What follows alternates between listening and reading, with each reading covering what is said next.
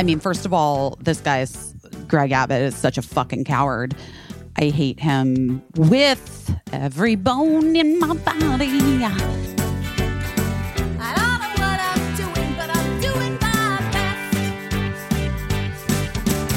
best. Why is it that like we in this simulation can't get a fucking break? I mean, yeah, the world in general. Yes, it's just. I'm talking hang about the world. Obviously, we Yeah. I sit in a fucking place of comfort and privilege. Casey, I'm trying to move these wires. Don't get mad at me. It Um, just has been thing I'm just after saying, thing. yes, it's thi- just yeah, yeah, relentless. yeah. and like it's just and it's never it it doesn't seem like there's ever an ending yeah. or I feel like I, don't- I know this isn't true. I know it's just it was my awakening and awareness, but like I feel like since Columbine, we haven't had like a, one full peaceful week all right i'm gonna say something in this world. i'm gonna say something What? because leanne my sister what's up leanne doesn't listen to the podcast um because leanne at that time worked at the news station in arizona It was her job her first job out of college she was like a producer of the new like News. well she was a she was a producer of the commercials for the news Got it. Got she it. She produced like the commercials that's like Promos, yeah. promos. She was a promo producer, exactly. Among other things. Um she won awards. Yeah, she's an Emmy award winning producer. Producer. Mhm. Anyway. That was the start. Like column it's interesting that you say that because my sister and I've talked about it. I was in college, I was a sophomore in college. But that was like really one of the very first like we watched it all unfold in real time, like news cycle things. Like 24 hour news cycles hadn't really taken off in the way that, I mean, it exists now, which is just incessant and Right. Right. constant. Yeah. And I guess that, you know, it's not exactly like a chicken and the egg situation because atrocities have always existed. We know this, right? Like, Yes. Obviously. Yeah. things have happened, but there is a certain part of it that does feel, some of it does feel a bit driven slash exacerbated. And I think that like we just see that, right? Like Trump was doing Yeah. things to get a reaction. yeah. To I think like that- capture the news cycle. Yeah, I think like his BFF Putin is not dissimilar Yeah. in that way. it's really interesting because I think like prior to Columbine, we saw the OJ trial was the first thing where like the media just like it, it, it Correct. Court- but like but even TV then though was simmering and Yeah, you know, but so even then, the like people time- were glued to the TV for the for the for the verdict, and they were glued Yeah. to the TV in the ensuing aftermath, and and like well the the ch- the chase, the there was like yeah, the high speed car chases, the Damn, that was a trial low speed. Yeah, yeah, yeah. Low speed chase. Yeah, it wasn't a high speed chase at all. But that was the first time I'd ever seen a TV network basically become like the OJ network, you know, like court TV, uh, you know, basically became like a 24 7 channel that was devoted to this one case. And that was the first time I'd ever, I, again, like my awareness, it could have existed before, No, but it didn't though. it seemed like a light bulb went off in someone's head and they were like, oh my gosh, this is like so much content for us. I told you what I heard, read, someone told me. I we just don't saw know. A me- I just saw a meme about that, about how someone's like, they're constantly telling their husband that they read something or that their friend And it's a TikTok. something and it's from a a- podcast. Listen to me. Listen to me right now.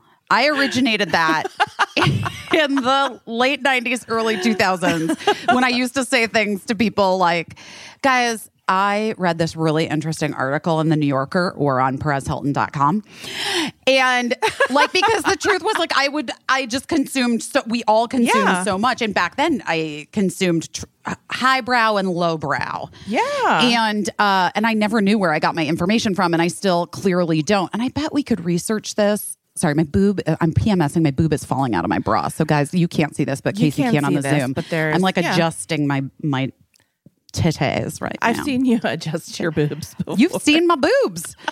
Uh, full stop. But anyway, that CNN wanted to know how to get the kinds of ratings that ESPN and Sports Sports Night and Sports Right. Zone were getting. And so they basically like watched the show, the producers, and then decided to follow the template of Sports Center, which that rundown was like this for five minutes, this for five minutes, this for three minutes, but right now it's this.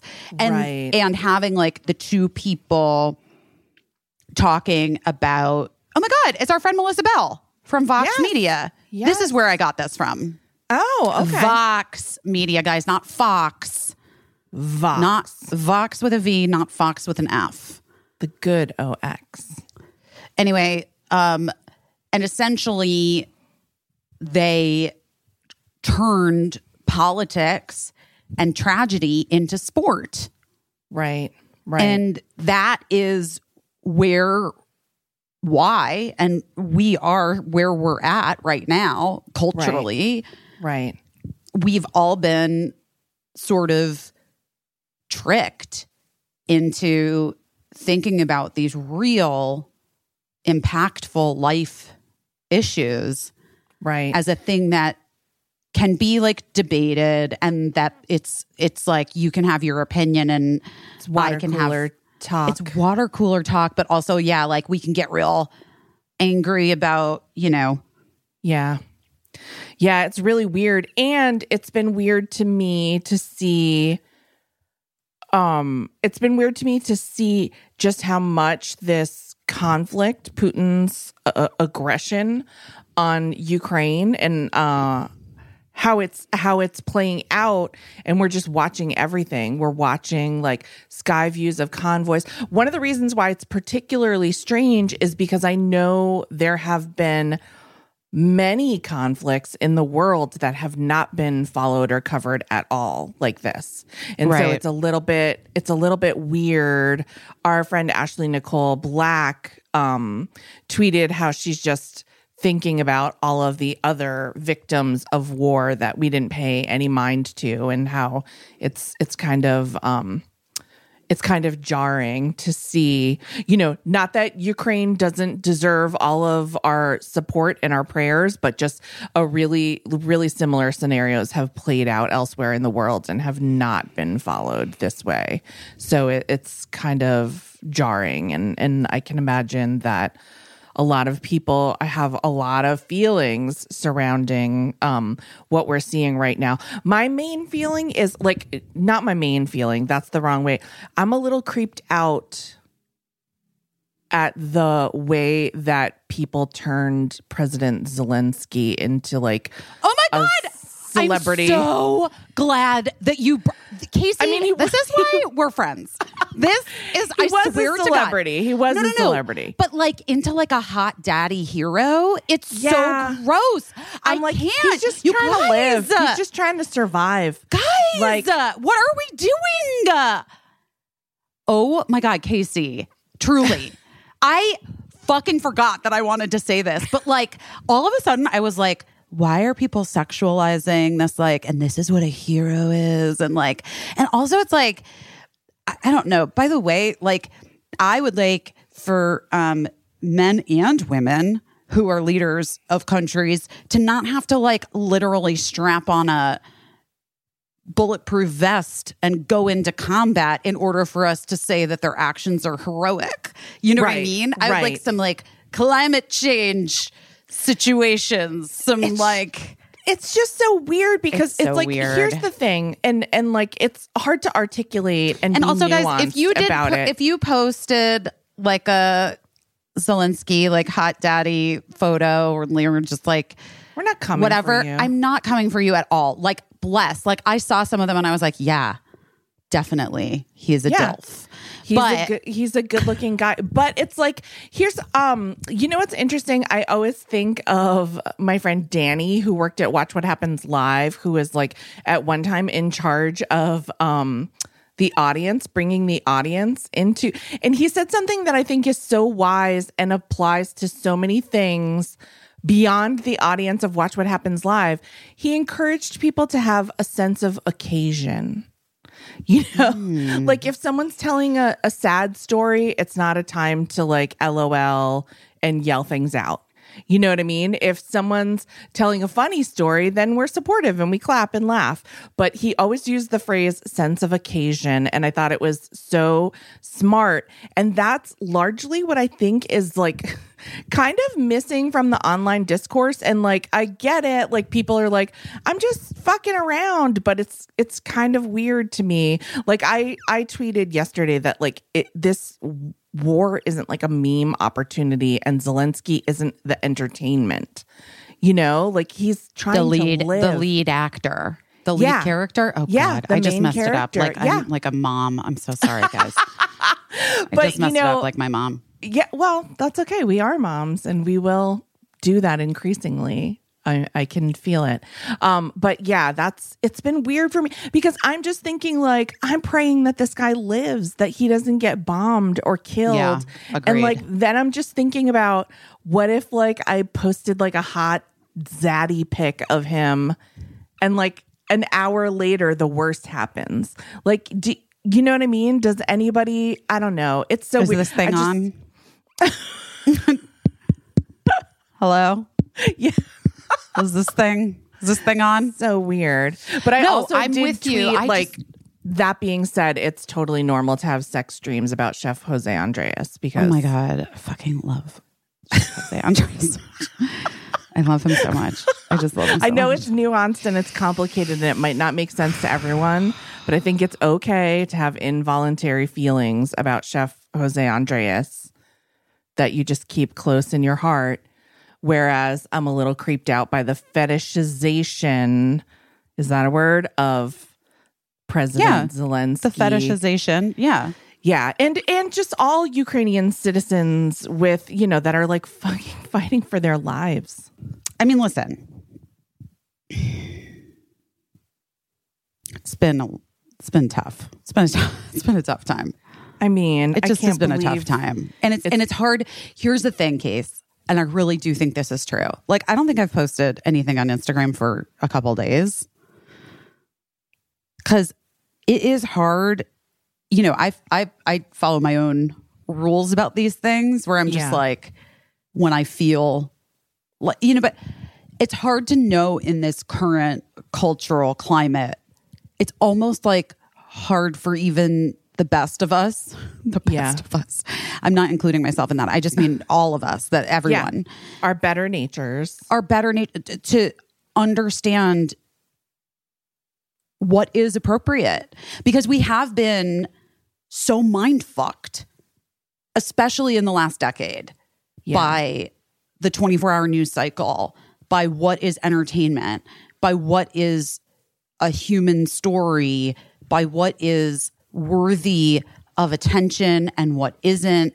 And like we've been asked to pull apart all of these things and also be participatory in a system that like is being invented as it goes Right. a social construct, social media, that is like we are the inventors of, we are deciding how it goes, but we're largely influenced by popular culture and celebrity and like what we see businesses and other people doing and like the default to making an LOL.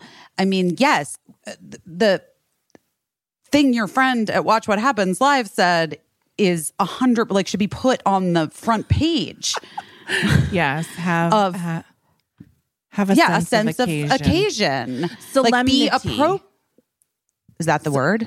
No, I mean, yeah, appro- uh, appropriateness, solemnity. The, these are all things that I think are like weirdly like they've just fallen by the wayside. And I know I sound like such a school marm, but like if you can't be solemn about one single thing, I'm I'm worried. You know, I'm wor- I'm worried.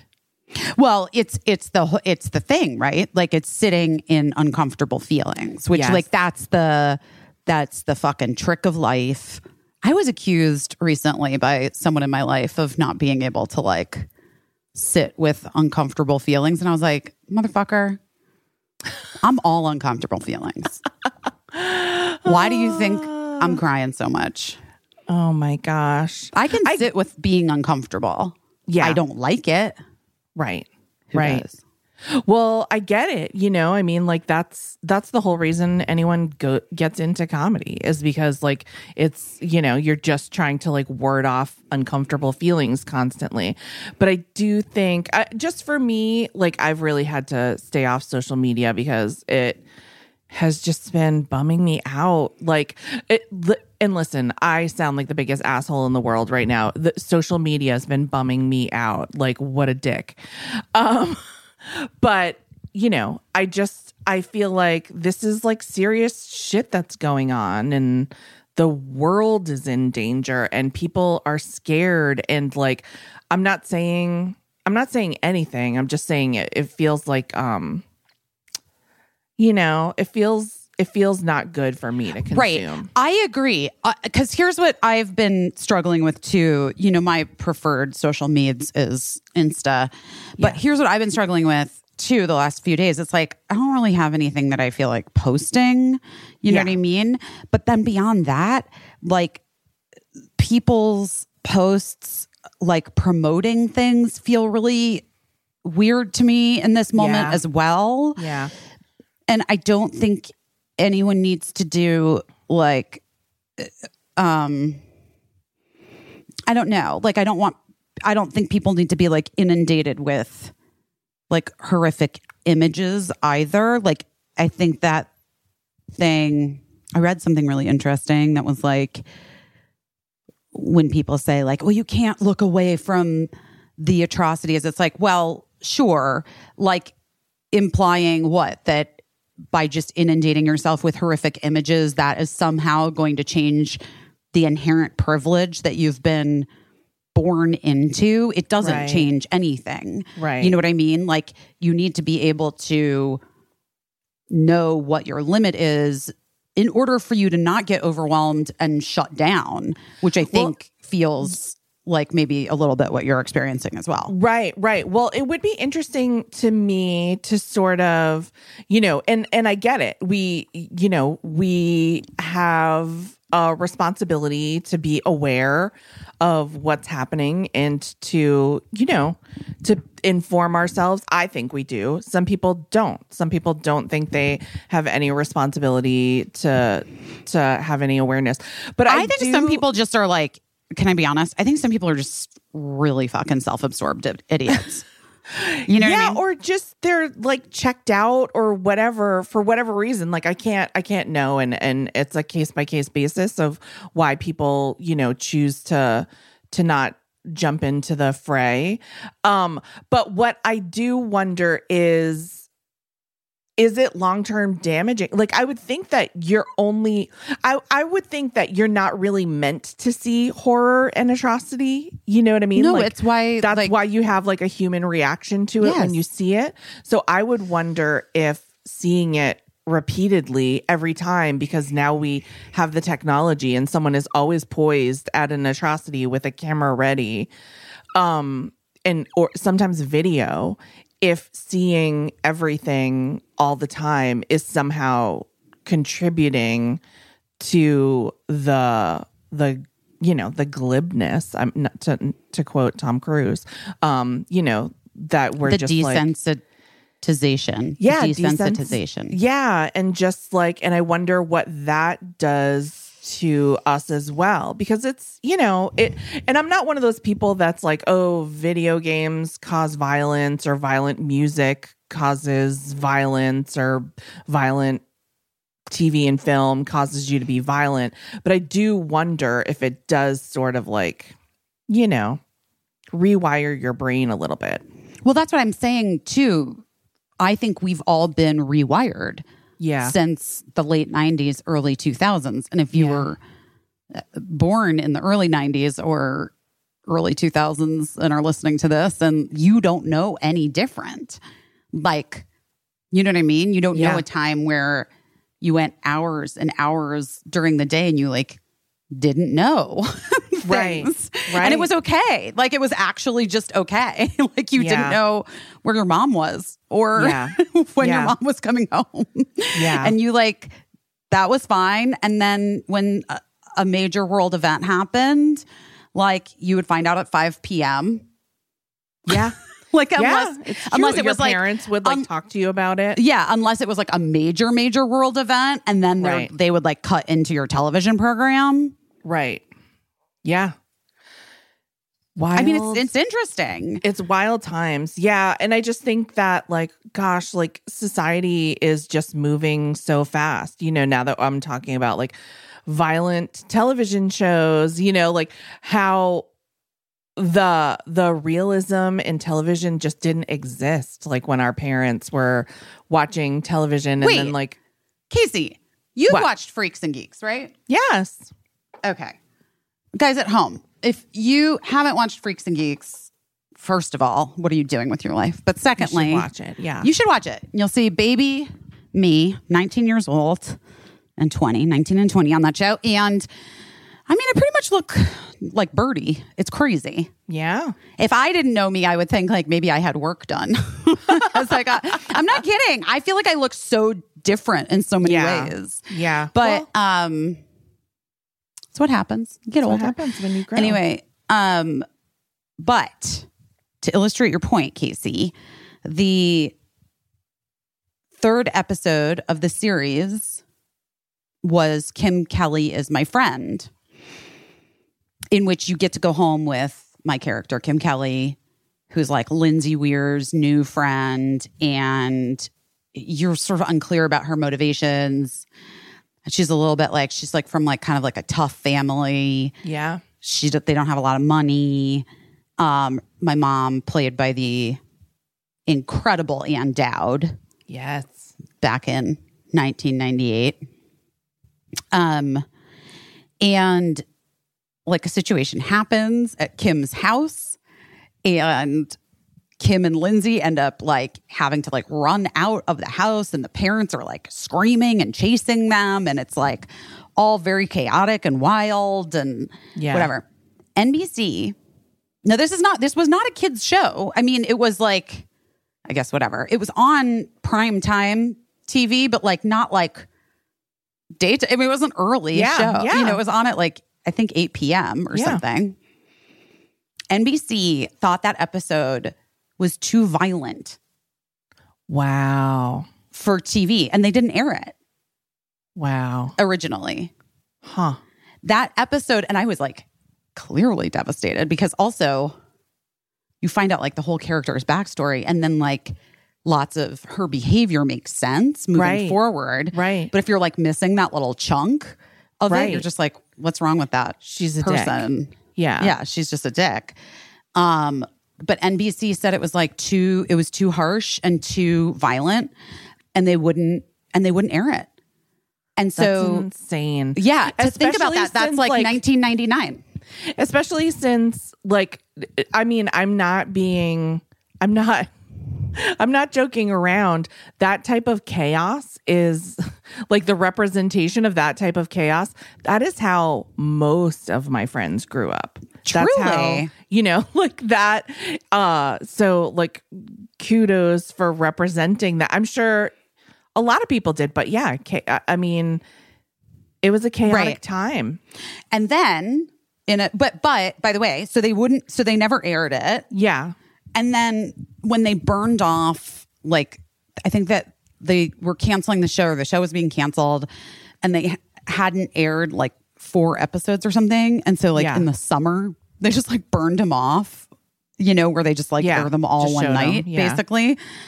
Um they edited Kim Kelly as my friend and like took out parts of that scene and the parents and all this stuff and aired it. And it wasn't until I I think that that like edited version was what went to another network, like because it got picked up to run in in reruns, like I think on IFC. Okay. I can't remember if IFC used that edited version or the original one, but it the version that's out there now, I think, is the original. The true. it's the true Kim Kelly as my friend episode, but Wow. it's so crazy. Okay, in comparison, you know, Birdie watches TV shows by themselves like all the time on their Yeah. computer. Like all kids are just like Yeah. constantly watching shit. Yeah. And so I guess Birdie had started watching Shameless per someone's recommendation. Have you ever watched that show? I've not watched it, but I watched, I remember like some of the first season, but I don't really remember it. But Yeah. Birdie's like breezing through it. And then last night was like, I went in to the room and Birdie was like a little like shaken up. And I was like, what, what, what's going on? And Birdie's like, it's really disturbing thing on Shameless. And then describes what is truly one of the most fucking horrific things I can even imagine for a 13 year old. God. Was like the boy, like this, the, one of the kids, the boy is, is gay and he's like at his boyfriend's house and they're together in bed. And the dad comes home and then finds them, beats the two of them up oh my and then like ties the one kid up and forces his son to have sex with a prostitute. I mean, oh my what? God. Guys, have you watched the show? I don't know. I'm I think it's a good I think people love the show. I'm just saying my 13-year-old I maybe should have I didn't think that that was going to be in there. Do you know what I mean? Right, right. Well, it's it's difficult, you know. I re- it's difficult because kids have all these devices and they're, you know, like it's hard to manage the media. Of, I know, but like also can I just say from like the billboards that I saw for years in LA of Shameless, you wouldn't did I think. think that there was going to be a scene where like two boys hooking up? A dark like two- psychosexual. Yes. What the Uh, fuck? Yeah, I didn't yeah. know. So Yeah. when Birdie's like, I think I'm watching Shameless now, I was like, oh yeah, I know Emmy. We used to do LEKFIT together. like, you know what I mean? I didn't Yeah. like, I had no idea. Well, now I have to fucking Google. All I'm saying is Kim Kelly as my friend was too controversial. It was too spicy for TV. But here we are 20 years later and like this uh, my kid I have to talk to my child about this trauma that they witnessed. I'm like, good Oh my fucking gosh. lord. Oh my gosh. Good lord. It's so weird. It Prince to bring up I mean, my favorite why would, topic. How would we not? He did not believe in watching anything violent at all. Yeah. Like people are, are always telling stories about how they would like go to his house for a party and he would have like Finding Nemo play. I mean, Finding Nemo is kind of violent in a way, but it's like Oh my god, it's horrifying. All the babies are murdered. The mom and babies are murdered. cartoon fish, but you don't see it. But uh, you know, people always have stories do. of how he would like be playing up in the background of some party. Uh, he just didn't believe that you were supposed to consume violence. Well, I I'm with Prince, and you know that's why I, I do not watch horror movies ever. yeah, yeah, I won't watch them. yeah. I used to kind of watch them when I was like young, yeah, but I have no room in my brain for atrocities and horror that's been thought up by some like, you know, white dude named Chad. You Yeah, know, like I just can't. I'm not like watching those movies at all. I have would have no been interest. in so much trouble. I didn't have cable at all until I was an adult because um I not even we c- couldn't have afforded it. We couldn't have afforded all these channels or whatever that they have, but they didn't like where I lived was so rural that they just didn't even have cable. Like it wasn't Right. available to um, bring the cable up the road to where I lived. But I would have been in so much trouble because the second I ever went to anyone's house that had cable, I was like all over. I watched, I think I was maybe six or seven years old, and I watched with my teenage aunts Jaws and The Exorcist in one night. no, Yeah. no. and they were i mean they were teenagers they were young teenagers so they were like this is fine they were like they probably shouldn't have been watching it themselves you know but we all watched it and then i was like i don't feel good after No. and they were I hate that. don't tell your mom that we let you watch this. Um, but I would have been in so much trouble. I was constantly like, I was like Carol Anne drawn to the TV. I also was drawn to the TV and I watched, you know, I watched a lot of Three's Company and Yes. Saved by the Bell and Yeah. Belvedere and uh, Facts Shout out to Brice Beckham. Do you know Brice Beckham? No, Wesley from Mr. Belvedere. no, Oh my God, he's great. He's grown up now. He's still an actor and a writer. really? That's He's cute. the best. I love that guy. Well, I was watching those things, never was into horror movies. Was very into uh, my favorite movie of all time, Can't Buy Me Love, which my friend Bonnie on Instagram does these like amazing deep dives into like movies and pop culture from our Yeah. childhood and teen years. Yeah. And uh like she does these stories where she like it's almost like you of course remember pop-up video. Yes. It's almost like Bonnie's own Instagram story version of pop up video, kind of, I where she it. like interjects facts that like she is curious about as she's rewatching the movie and then Yeah. like looks it up and finds it. And then the next slide is that. Anyway, you can go to Bonnie's Instagram if you want because she saves them in her favorites. Hold on, I'll tell you. I think it's just Bonnie Morrison. Let's look, Bonnie. um, oh, it's Fierce Grandma. That's Fierce what it is. grandma. Okay. Grandma. Yeah, Fierce Grandma. Bonnie Morrison. She's the best. She's so it. smart. She's like, just has the most brilliant thoughts and feelings about things pop culture, political climates, Yeah. social activism. She's all over it. I really Um, wish we lived in less interesting times. And to anyone that is uh that has loved ones in Ukraine, just sending love and sending love to everyone that's like, you know, talk about Gen X deja vu, like being on the fucking brink of, you know, a madman with his his access to nuclear weapons.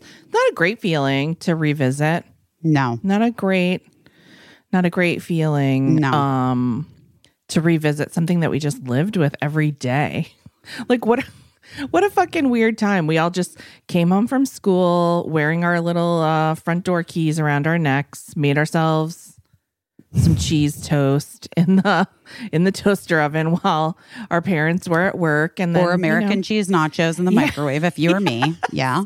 and then just Okay. uh, sat around watching Donahue and Oprah worrying about nuclear war. And here we are again. Here we are again. Yeah, Birdie's been very concerned about Yeah. the nuclear war of it all. Plus, there are kids in Birdie's class who are both Ukrainian and there are kids that are Russian Yeah. because Birdie goes to like sort of a an international school Yeah. here. Yeah. And oh boy. Oh boy. It's a lot. It's, it's a a lot. lot. Yeah. I know a lot of um Ukrainian Americans and I've been just following closely uh everything that they've been saying and you know and and trying to you know just trying to do whatever trying to like amplify voices that i feel like are helpful all of that stuff all that stuff Ooh, that guess what I'm doing for the next two not days? enough what are you doing I just I rejoined Cameo for Oh, two days because they're doing. I think for the next eight days, people on Cameo are um, donating like all of the money to. Well, you can choose to. Some people yes don't it yeah to choose love, which is an awesome organization oh great um, that I've donated to in the past, and actually, like, they provide. They have such a cool thing. Do you know what they are? They're based out of the UK. It's No, it's like think so. for refugees. It's like it's it's help um, and supplies for refugees. oh But, good okay. Like you can do this cool thing where you can like, oh, you know what it's kind of like? It's kind of like Heifer Foundation okay you know, like Heifer, you like send a goat or you Right, send right, right. like a cow or whatever. Heifer. On- it's not. Is it heifer? It's, it's I always heifer. I, it worked ha- it. I know, me too. So funny. And then. I did a campaign for them a couple of years ago, And they told you. and I was corrected. That's so interesting. Well, Yeah. anyway, that uh, I, I'm glad you're if saying you think that it's because heifer, you are not alone. you're not alone. That's what I would have known it as. Yeah. actually heifer.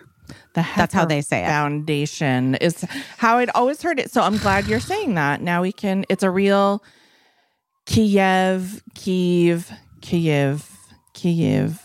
It's a really situation. Tegan Tigan. You know what I mean? Tegan Tigan, yes.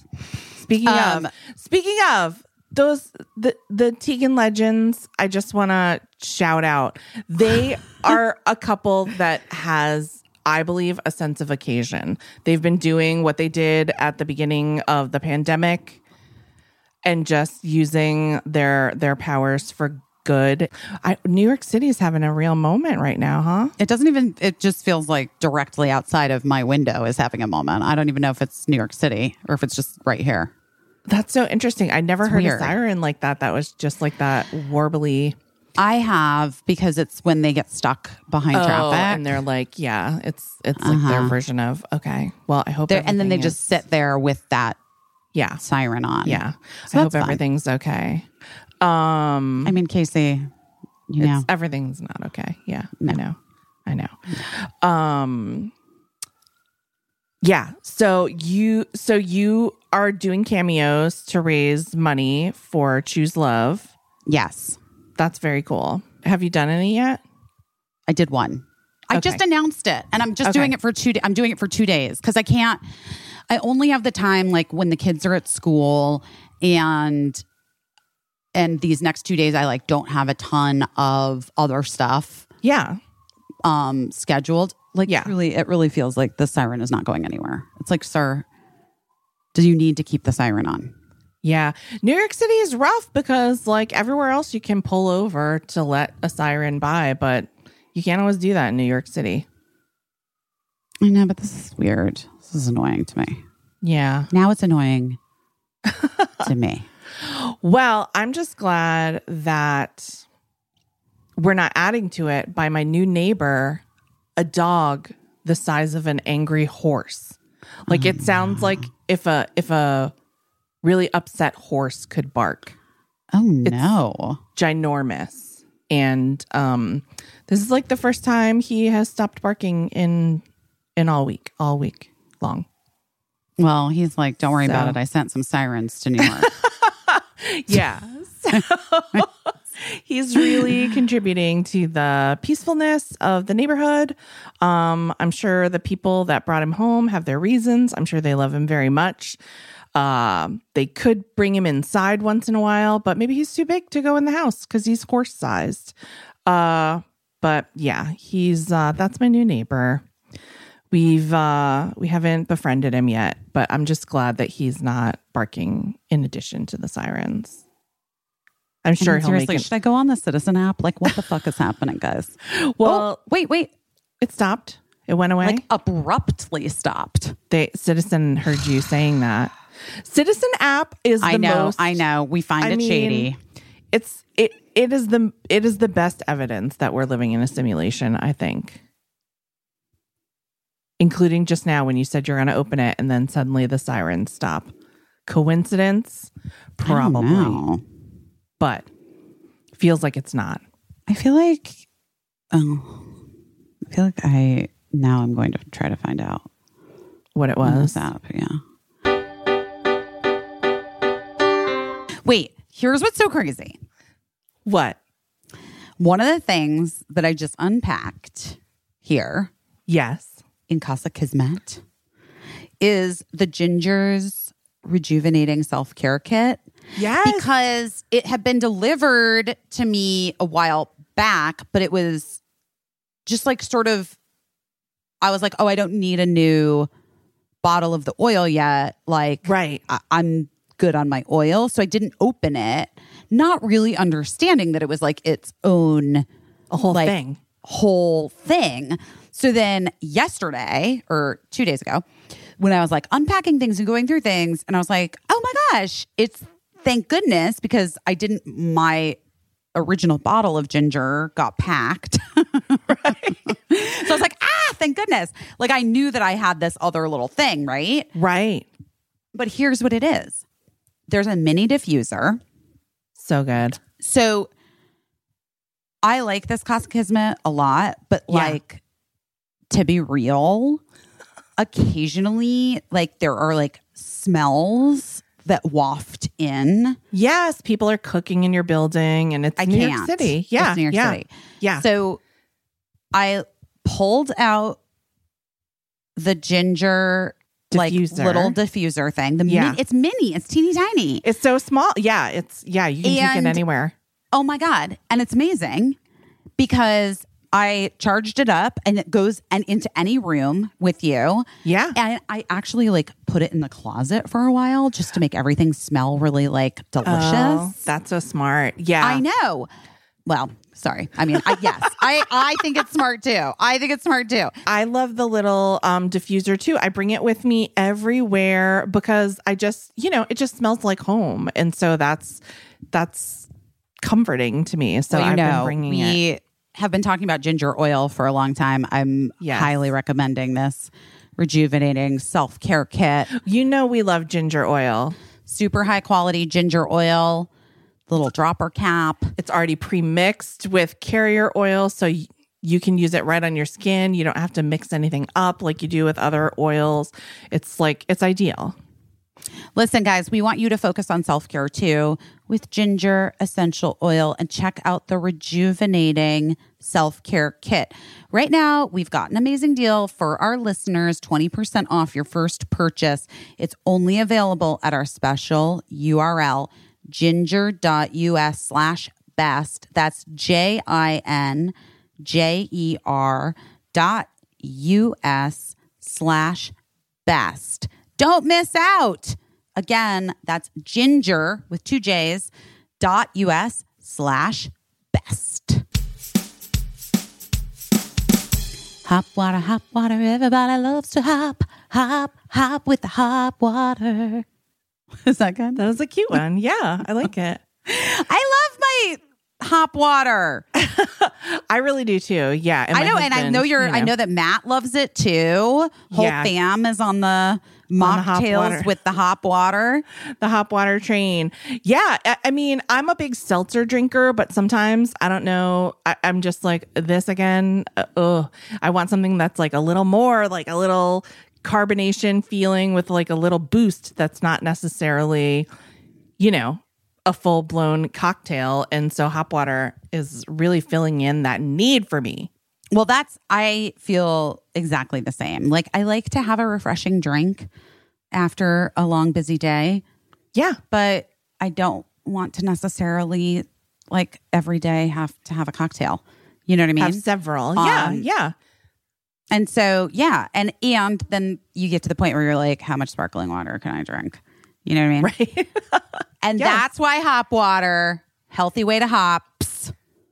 Hop water is a non alcoholic sparkling hop water crafted with functional ingredients for added mood boosting benefits, guys. Who doesn't need that right now? I like the lime flavor. That's my fave. Yeah. They have a good recipe for an alcohol free michelada, which is cute. Yeah, that's really good. Um, the lime with like tomato juice is like an excellent brunch drink. And listen, on the website, on their website, they have a ton of unique mocktail recipes. So you can always just like check it out and be like, what am I going to make today? Um, there's no alcohol, no sugar. You don't have to worry about going back for another. You can have as many as you want, guys. It's not gonna. and you you're not gonna get. sort of have it any time of day and not feel weird about it. Yeah. Um, it's hop water. That's H O P W T R. Um, and it's made from an exclusive blend of hops. Guys, you really should try it. Hop water is the perfect drink to help you unwind at any time. No alcohol, no calories, no carbs, no sugar, no caffeine. It's not going to bust up any diets. We know you're going to love hop water. You need to try it out right now. Our listeners can get this special o- offer 20% off your first purchase, plus get free shipping when you order 24 cans or more. To get the offer, go now to hopwtr.com. That's H O P W T R.com and use our promo code BEST to get 20% off plus free shipping. Don't wait. This offer is not going to last long. Go to Hop Water and use promo code BEST. Hop HopWTR.com and use promo code BEST. Wait, so um so Casa Kismet, You've moved in. We're like, it's just a nightmare. I can't even explain to you. it's not. And Birdie's like, why is it one bedroom? And I'm like, because this It isn't meant, meant for you to, to be a live in. family home. It is like I'm I'm requesting some understanding and some patience.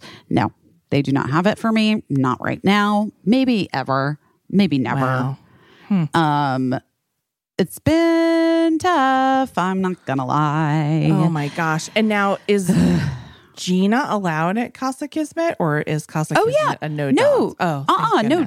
I put Gina on the lease. Oh, thank Didn't put, didn't put the rest of my family on the lease, but I put fucking I put Gina on the lease.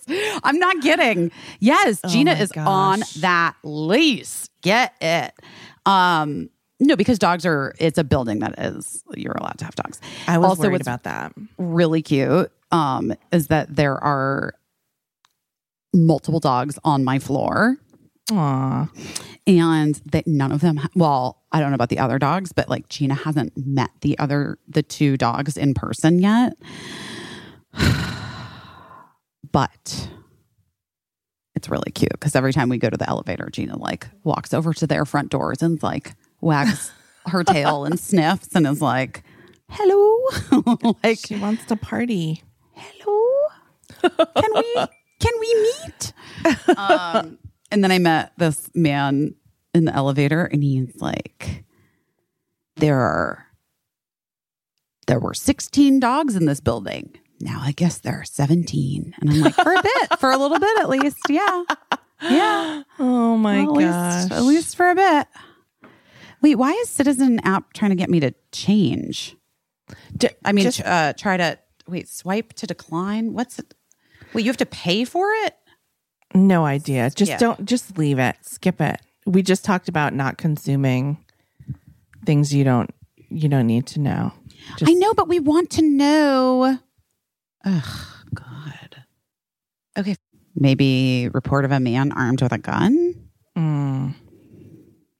That's very New York or and or LA. I mean, I feel like your husband used to put these like updates near his place, of, work. Yes. That was always like really upsetting. Like, It's always a man with a machete. And I'm like, yeah, yeah. is it the same man with a machete? Is it really a machete? Like, has anyone ever asked him why he's always walking around with a machete? If you live in in Hollywood or or the Valley, there's always a man with a machete. And by the way, I mean, it's possible because I gotta say, every hardware store I've ever been to sells machetes, like just hanging Do they right. really? Why? Yeah. I Where? don't know. Why What are you talking need- about? I'm I'm I've never seen a machete. I've never seen a machete. When's the last time you went shopping at a hardware store? I mean, honestly, two days ago, because of you know, Casa Kismet needing its zhuzhing. True, true. But I'm I'm talking like I do a, a deep shop of a hardware store and everyone has like a little peg with machetes hanging off of it. Sometimes on the end cap. Like it was I feel like it was like they were pushing it as a hot Christmas item. Get your loved one a machete. Why would I mean? Okay, all right, guys. Here's what I'm going to say. What do you even uh, what do you even I mean, I guess it's it's for like chopping down brush or whatever and murdering. That's the only two things it's used for, chopping down brush and murdering. And I just think that there's like tools that could be sold for chopping down brush that aren't so easy to murder people with, maybe. Correct. Don't you I say think? correct. Yes, 100%. So I don't know. I, I feel like maybe let's not make like maybe put machetes behind the counter so you can at least get a look at the person who wants to buy one. You know, should it turn up as a murder weapon? You could be like like Law and Order style. Be like, yeah, I remember that guy. He looked really murdery. Man, why can people just stop murdering people? Apparently not. I know, but I'm so over it. It's yeah, murder is Like all of it. Murder both not great. Oh, wait. I want to tell you I posted this thing, yeah. but I want to tell you about it because I think it makes more sense if I tell you about it. But so this woman Darcy Shively who Emily Beebe used to work with years mm-hmm. ago, but then she moved to Colorado. Darcy did. And she stopped doing the thing that she and Emily worked together doing. And she started doing her like weaving full time. Okay. And remember a couple years ago, Emily gave me that really cool weaving. Oh yeah. That was like the tarot card, like my Yes. tarot card reading, but like in a weaving, and it's a rug. Yes. I Yeah. use it as a rug. Like- Some people like hang them on the Yeah. wall, but it's kind of like I'm not sure what was it like dates or something. It's kind of like on the idea of a temperature blanket. If any of you are familiar with a temperature blanket, I'm not familiar. I don't know what. It's just really smart and weird and cool. She Yeah. assigns like every tarot card or something like has she she like she decided before you do the reading. Right. I don't know if she still does that these, but at a certain point this is what she was doing.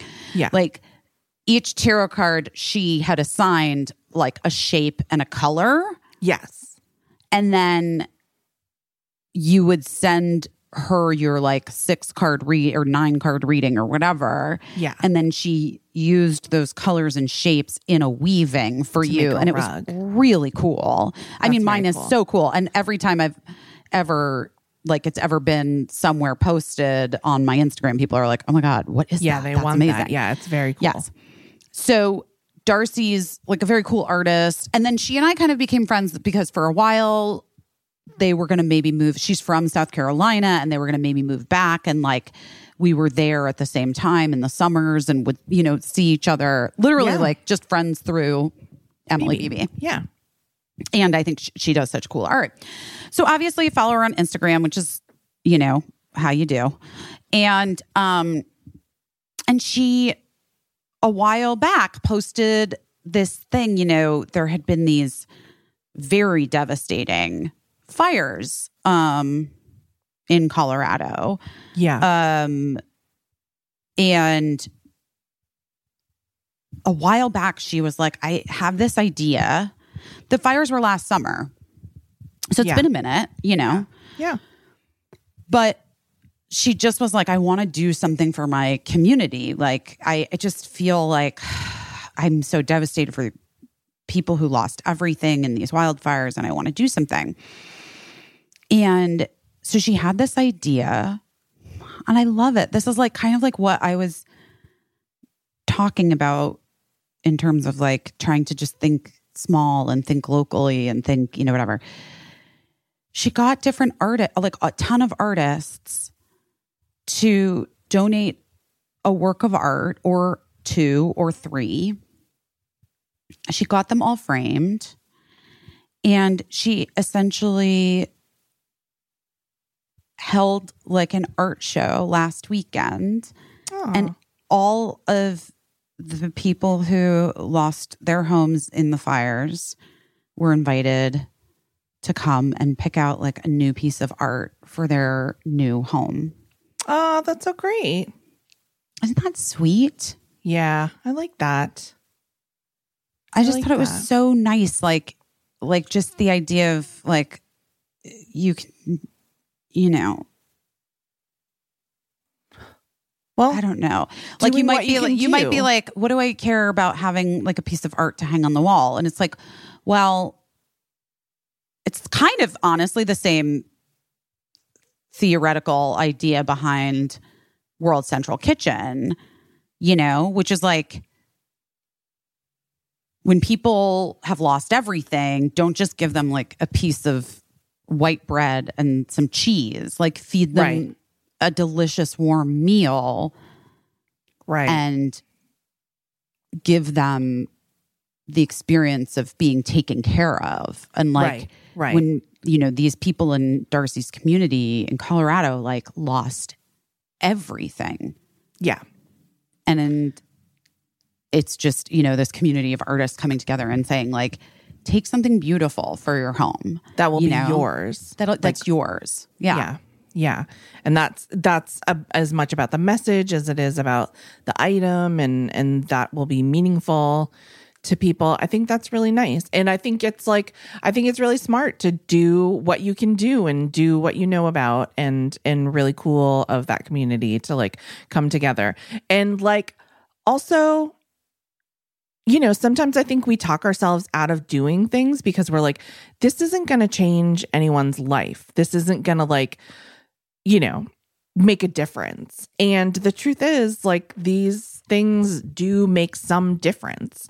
And nobody's saying that a piece of art is going to turn someone's life around if they've been devastated. But it's like, I always think of like, did Rosie O'Donnell tell this story on the podcast about when her mom died?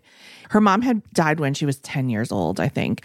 And um she's uh, she and her mom loved pop culture. That's where she got her love of pop culture from. And the radio station was having like a giveaway. They were giving away some record album and you had to call in to try to win the record album. And so she did that cuz she was like a kid, a 10-year-old 10 year old kid. And she won this record album, and the whole family piled into the car and went to the radio station together. And they made, you know, kind of like a little ceremony of like presenting the record to the, like the winners. And that like changed her life, she said, because she was like, they just like did something like that's something wonderful to give someone something that they hadn't had. And it was like the first time since her mom passed away that she just felt like someone bestowed something wonderful on her. And it was just like a record album. It makes me cry. Just thinking of all those little kids like you know she had a big family, a lot of siblings and and younger than her, um, who lost their mom, who was their everything. And, you know, and yeah, to just be like to have right that and someone appreci- could say right and someone could say like who cares it's like a record Yeah. whatever who cares? Just put it on the free pile. right but Right. it can mean so much Yes. to someone which is also circling back to explaining what choose love is Yes. the, the organization you can go on their site and like pick things to send specific things oh, like I love it. like this is like the warmth pack and it's like this hmm. this new sleeping bag and this new comforter and this new like cozy hat for a kid you know what i mean Yeah. and like you can you you basically shop like like these I cool things and you know it's the same thing like i do think it's tricky right like charitable giving gets complicated i think for a lot of people and you want to make sure that you're doing a thing that is going to be like where the money is going to go in the right direction and Right. to the right things and you want to make sure that there's like accountability and i don't know i just feel like you can never go wrong when you're recognizing the humanity in others Yeah. do you know what i'm saying Yeah. No. I mean, that's literally everything, you know? that's literally everything to have someone see you and and hear you and acknowledge that you're there. Uh, Which is why I have to say, I'm so fucking. I got to get into this a little bit right now because I did just get like an email from, uh, you know, the New York Times. Yeah. They love to send me emails, Casey. I they just like to be. them as you know well. what? They like to be in contact. um, saying Texas is investigating parents of trans children after the governor said to view gender affirming treatments as possible crimes. Did you see that Um, a woman who works in the department doing the investigations is being investigated? I just saw that on Twitter before we got on. She was like, I guess, hmm. removed from her job, and an investigation is proceeding against her family.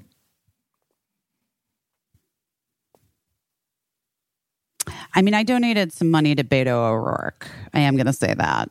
Yeah, I went in and donated some money to him yeah, and to the- trans trans Texas. yeah, and their primaries today.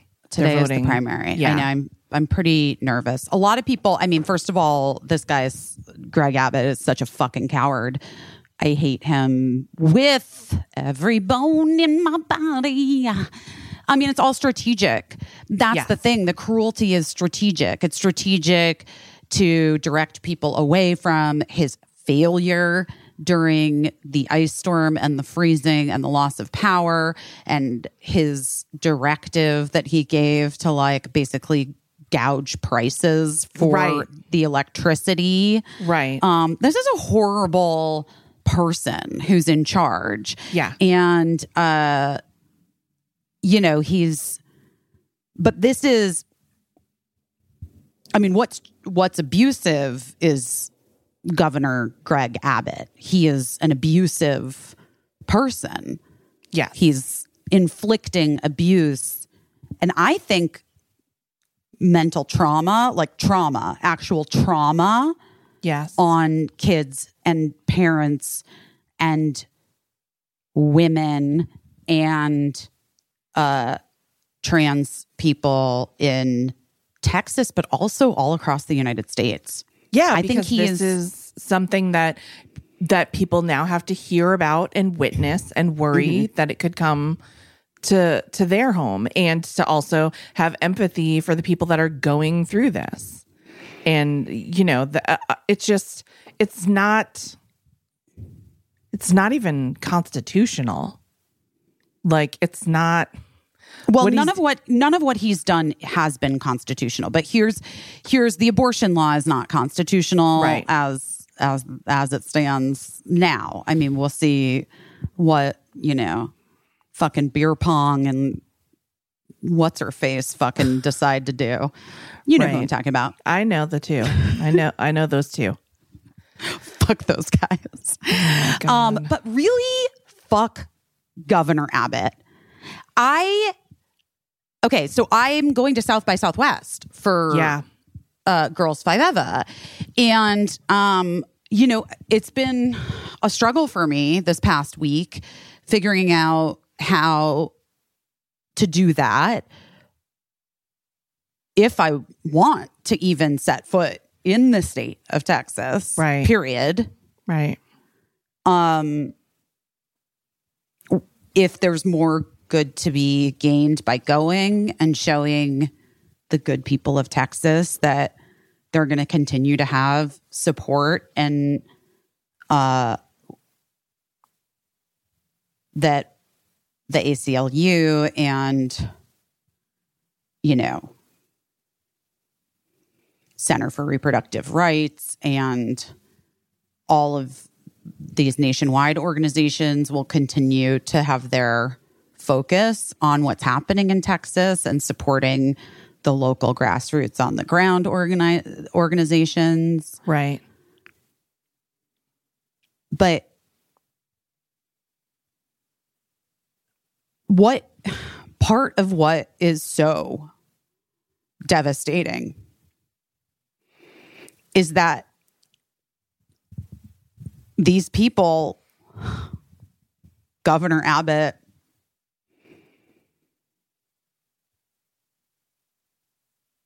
and what's his fucking face from Georgia?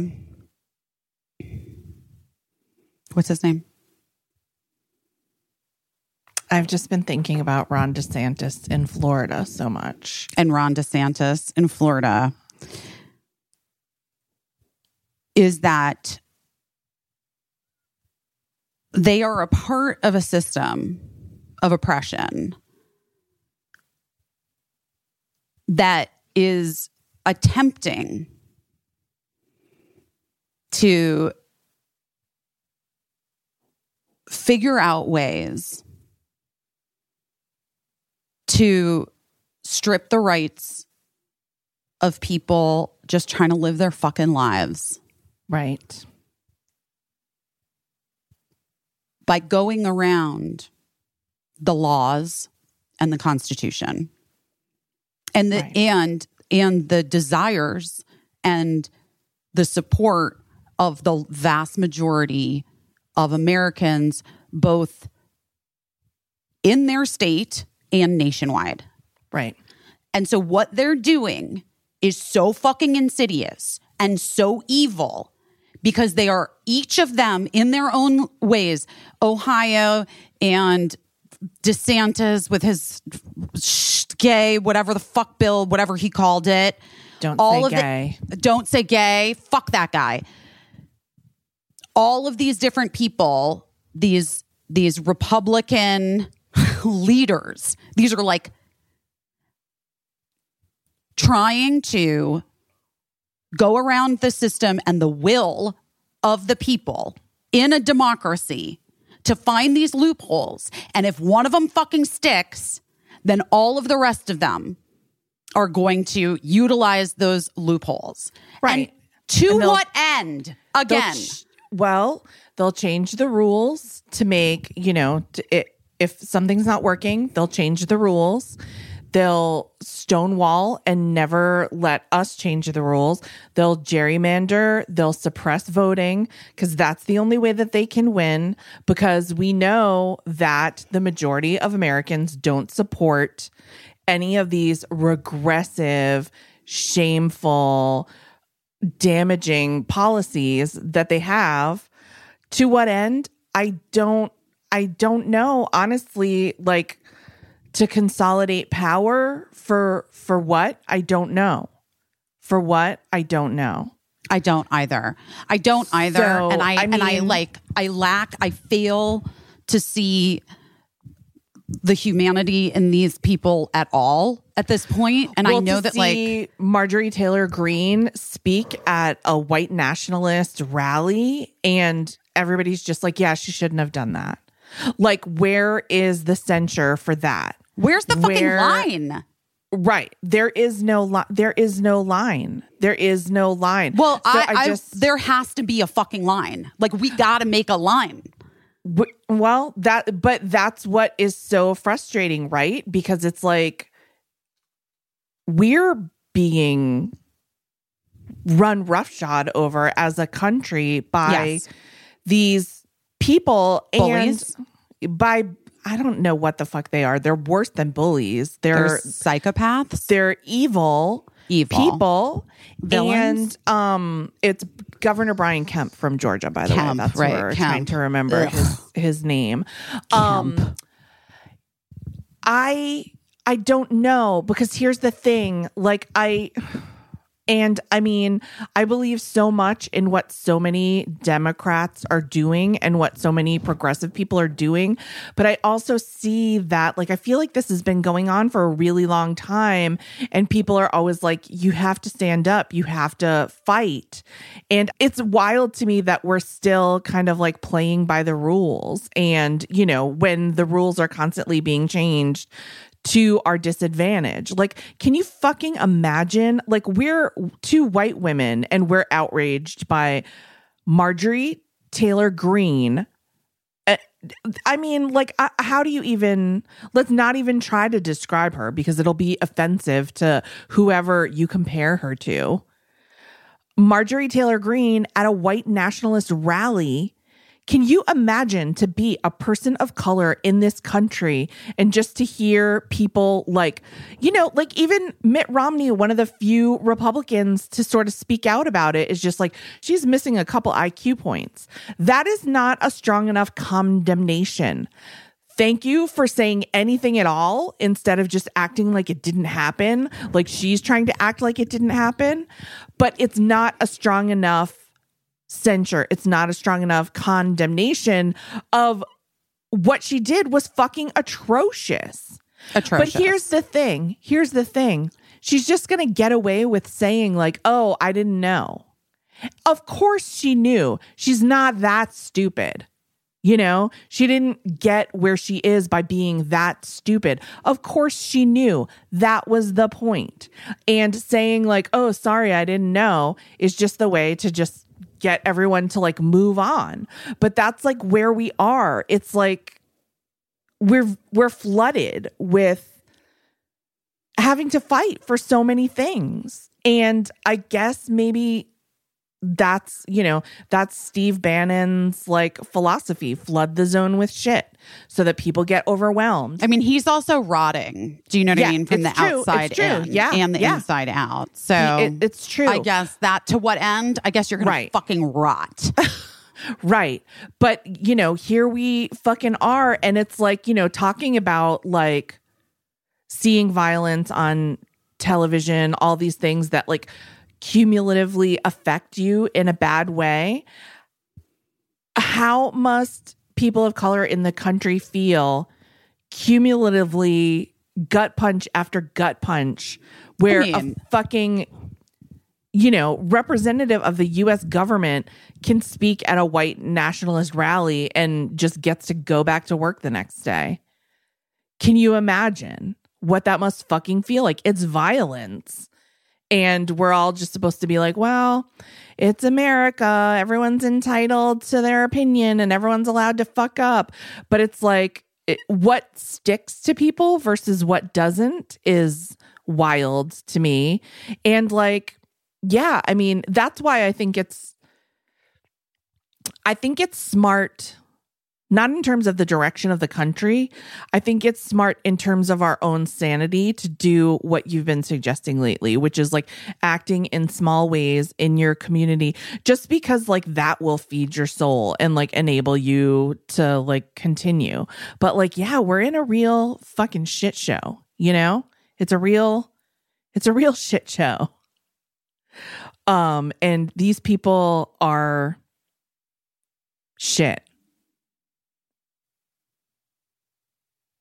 I oh, God.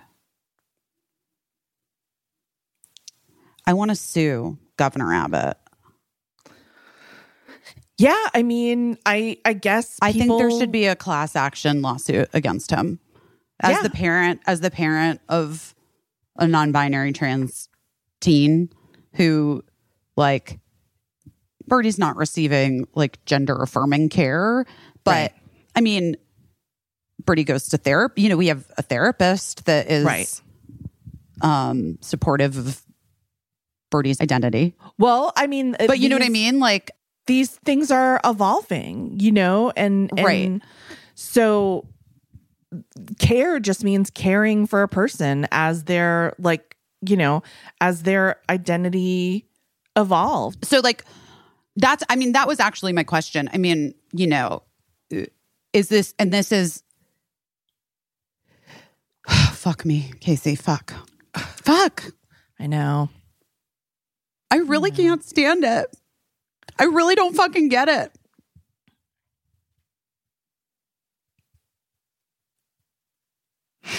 And it's all because of the fucking primaries. I mean, that's what I was like. I've been on all these calls, you know, this week after Governor Abbott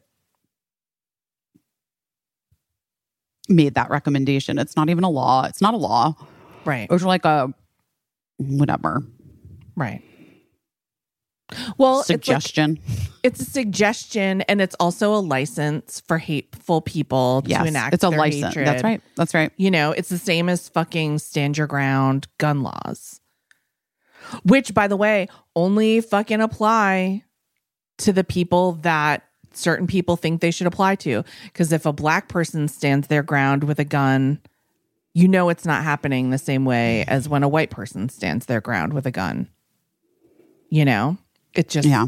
it's just not. I mean, yesterday, like the Senate voted on um, the Women's Health Care Protection Act Yeah. to. It wasn't a vote on that. Just to be clear, it was. It's like a. It was a procedural step that th- it's not dead, is what I'm trying to say. W- Women's Healthcare Protection Act isn't dead. They don't have the votes for it, so it, won't, it isn't moving forward now. Right. But there's a difference between it getting like voted down Down versus versus what happened yesterday. So if like you saw it yesterday and you're like, oh, they voted it down, they voted Women's Healthcare Protection Act down. That's not accurate. That's not e- exactly what happened. It was determined that they don't have the votes to proceed at this time. But it gave them a better idea of where to focus energy and uh maybe there's a possibility in the future. It seems like so crazy. It's so crazy to me that it's even a conversation like that. It, it's so fucking crazy to me. I'm so like, I guess I'm just, yeah, I'm very overwhelmed, I guess. Yeah. Well, I think everyone must be, right?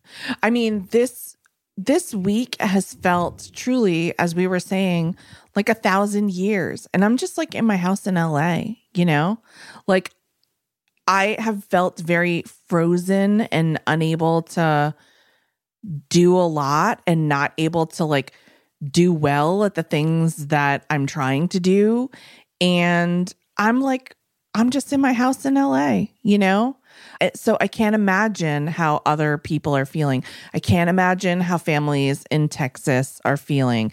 I can't imagine how people in Georgia are feeling. I can't imagine how young women of reproductive age are feeling being constantly told maybe in the future.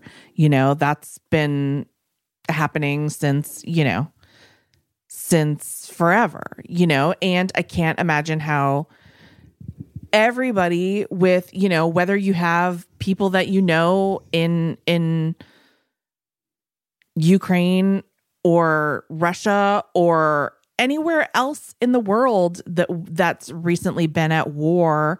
And now yeah, we're just all like hanging in the balance and like waiting to see if Vladimir Putin has a fucking temper tantrum. And our like former president being like that guy's a genius. Well, that's the other thing. These like all these Republicans who are now like I don't even understand what's this is like it's so the Casey and I sometimes text each other things that are like I mean sometimes within things that we talk about here but sometimes not. But like it's it's oftentimes we're like the simulation has gone off the rails. Like yeah like just what's happening it's all it's it's hard to make sense of anything you know? Yeah it really is. And so i think we just have to do what we can do. And i think all of the things that we're doing are you know are right except for sexualizing the president of ukraine. I don't think that's right but what but if that's the only way you can get through guys if it's what you need i, guess, guess. you know what i guess you know what? You know what casey? I've come around on it. I've come around on it. I've decided that if that's what pe- if that's what people need if that's what they need to do to get maybe i don't fucking know. Yeah i'm not we'll- judging you but we'll just, agree to disagree on it i'm not i'm not i don't gonna, like it but I, i'm just you know.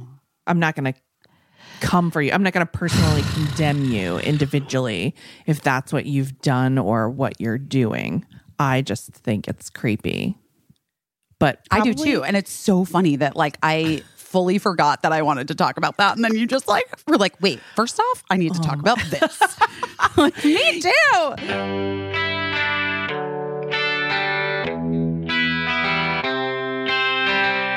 Girlfriend Collective. Girlfriend Collective.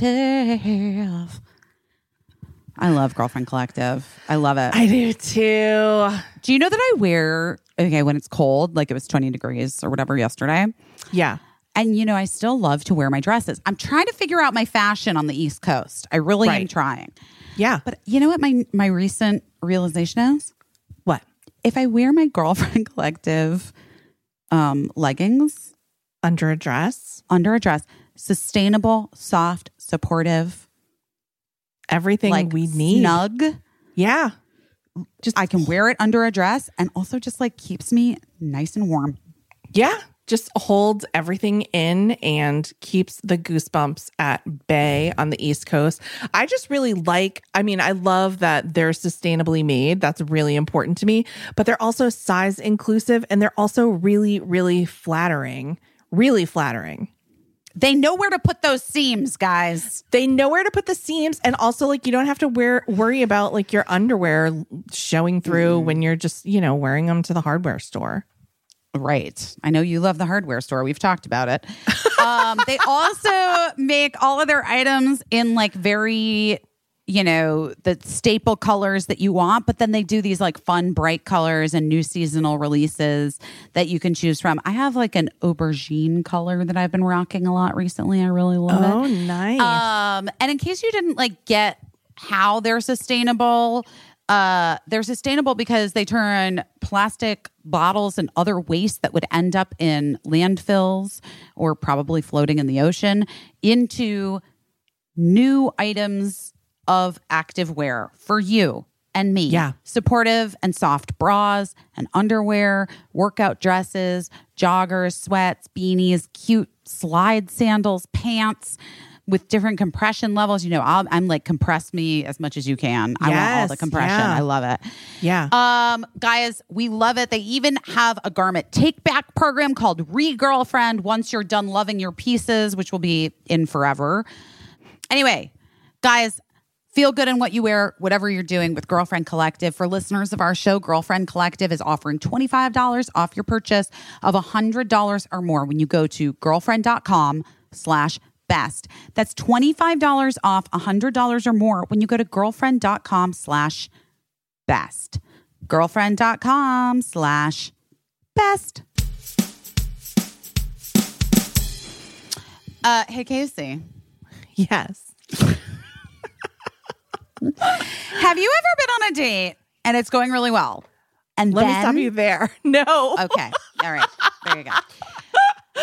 Listen, guys, Oh, this that's just the start to this OK Cupid uh question where like Right. if you're on a date with someone and you or you meet someone in a bar or where or on an airplane or the grocery store or at Wherever you meet park people. or the High Line or A Zoom party. the Zoom party or work or whatever, and you're like vibing on this person, and then they're like, kind of Governor Greg Abbott is my hero.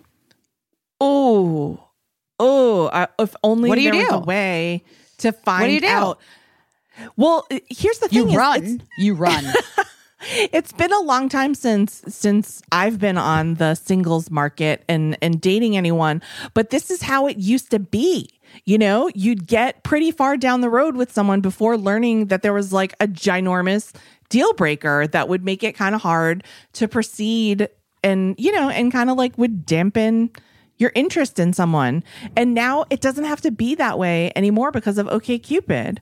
There's Well, a way. Yes, you don't have to be in that situation again. It finds people that you're most compatible with, and that's like all across the board. OK Cupid learns what's important to you by asking you questions, and then the app's one of a kind algorithm pairs you with people that care about what you care about, like puppies or reproductive rights or taking down Governor Greg Abbott. In fact, did you know that OKCupid is the only dating app in the world that lets you filter out singles that don't care about the issue you care about? Like somebody who's like, I don't care about climate change. Bye. Or someone Not like, I don't not think. pro-choice. yeah, bye. Yeah. Don't care. Don't care about LGBTQ IA rights. Bye. You know what?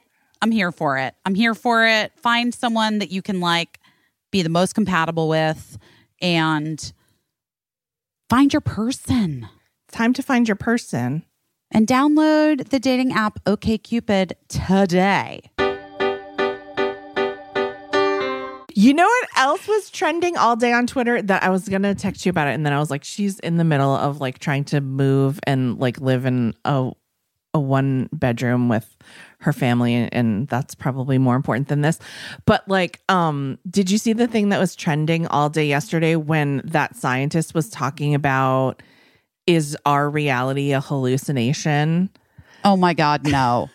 it was trending all day and i kind of was like it, it was based on an article that um came out but then the scientist that they were like referring to had like a, a ted talk in the past. So of course i went back and um and watched the the TED talk. And it was like it saying that we're hallucinating reality is a is a real oversimplification of what this guy was trying to trying to say but it was fascinating Is it that like everything is made up and exists? No, like you know, like no, I think You know that's what what, a lot about? of people. I I think that's what a lot of people took away from you know when you just read the headline.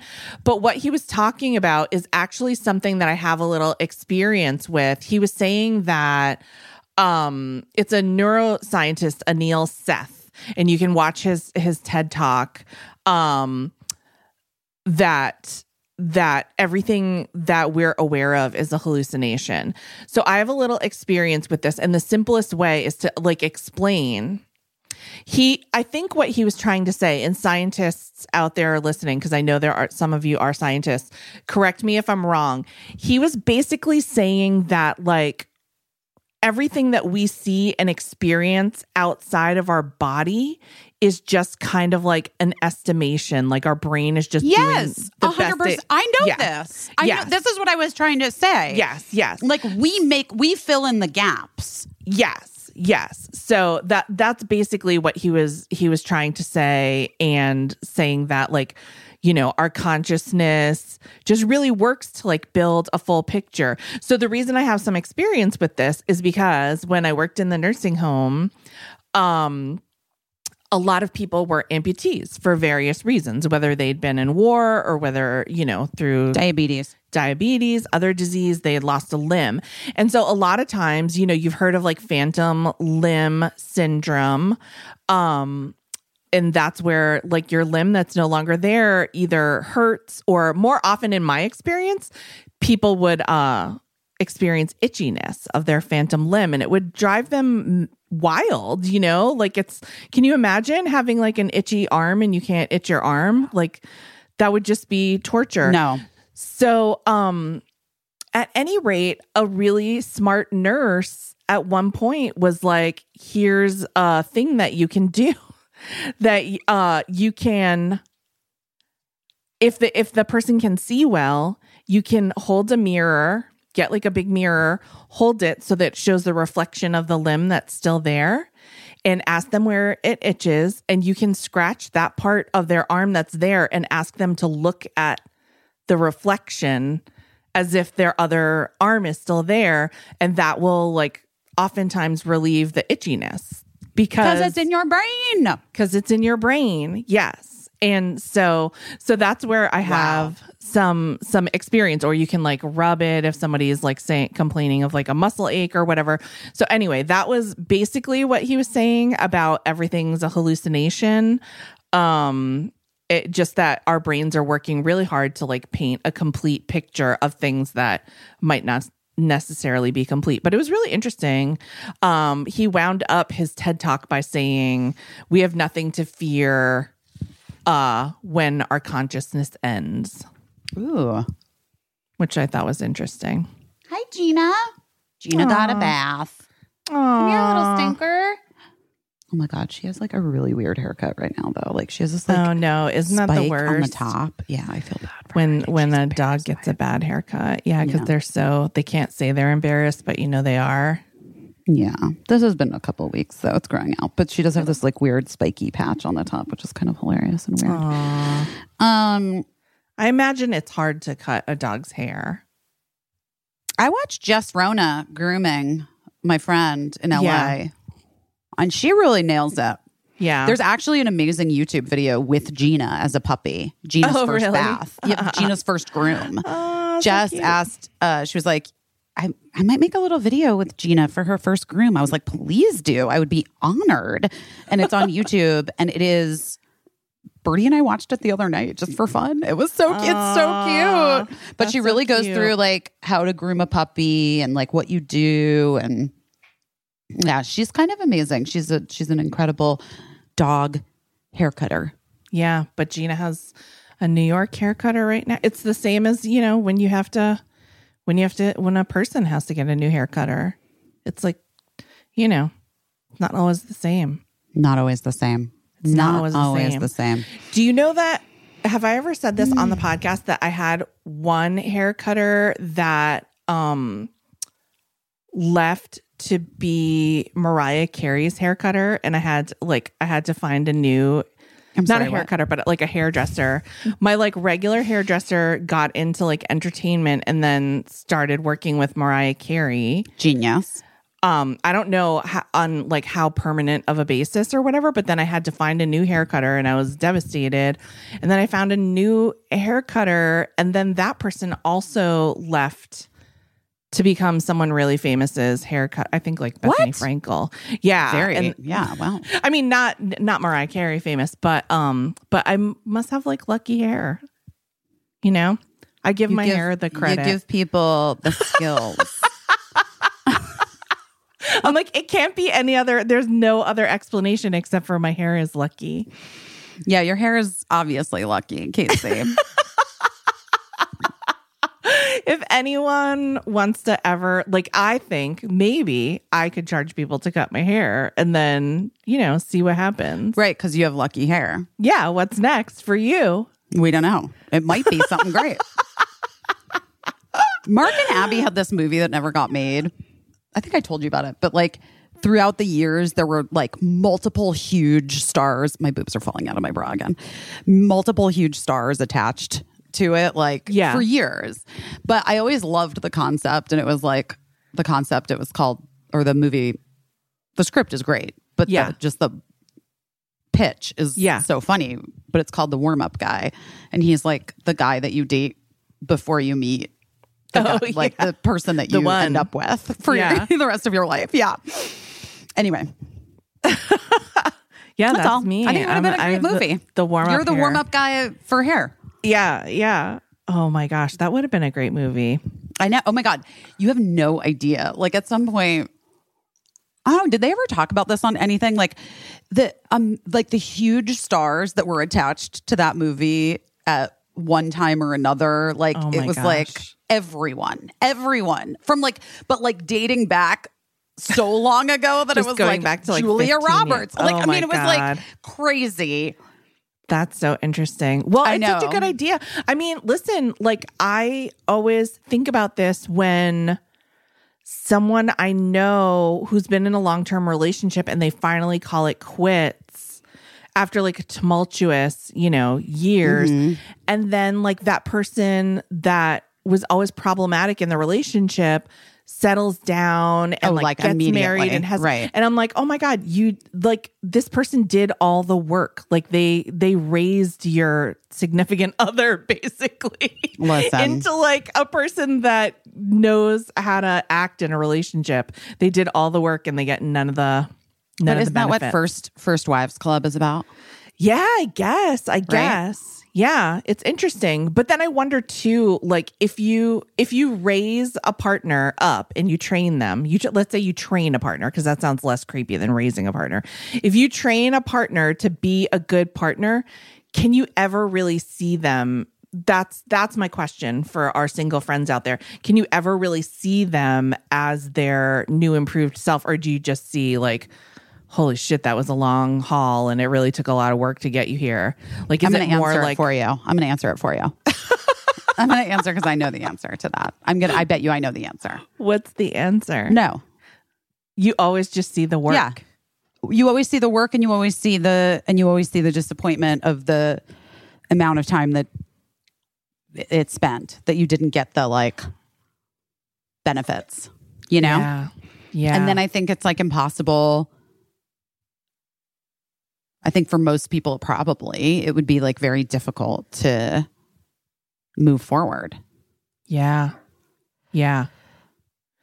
I was really lucky because I I will say and I think my husband will, you know, he wouldn't mind me saying this. I think a fair amount of training him went on just to like, you know, for mm-hmm. various things. We were really young when we got together, but he also had to train me so much because I was such a feral person like when we met. I'm just straight up. So so you were a feral baby. so feral. I didn't know shit about shit. Like I, I know that I've said when I start when I first started working for Dave Letterman so many times, I thought that he had like weird behavior quirks, and it turns out they were manners.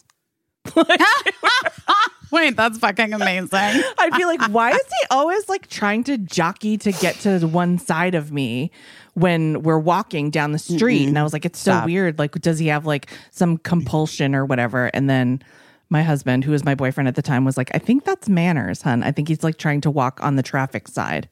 right. and I was like, oh, manners. Never heard of him. Yeah. Who is she? I don't know her. Who is she? Um, what have you been doing your best at? What have you have you been doing your best at anything? Truly, I mean, busy when I tell you one week ago, I can't believe one week ago I was in Casa Kismet, where you are right now, we got to get a sign. We have to get a sign.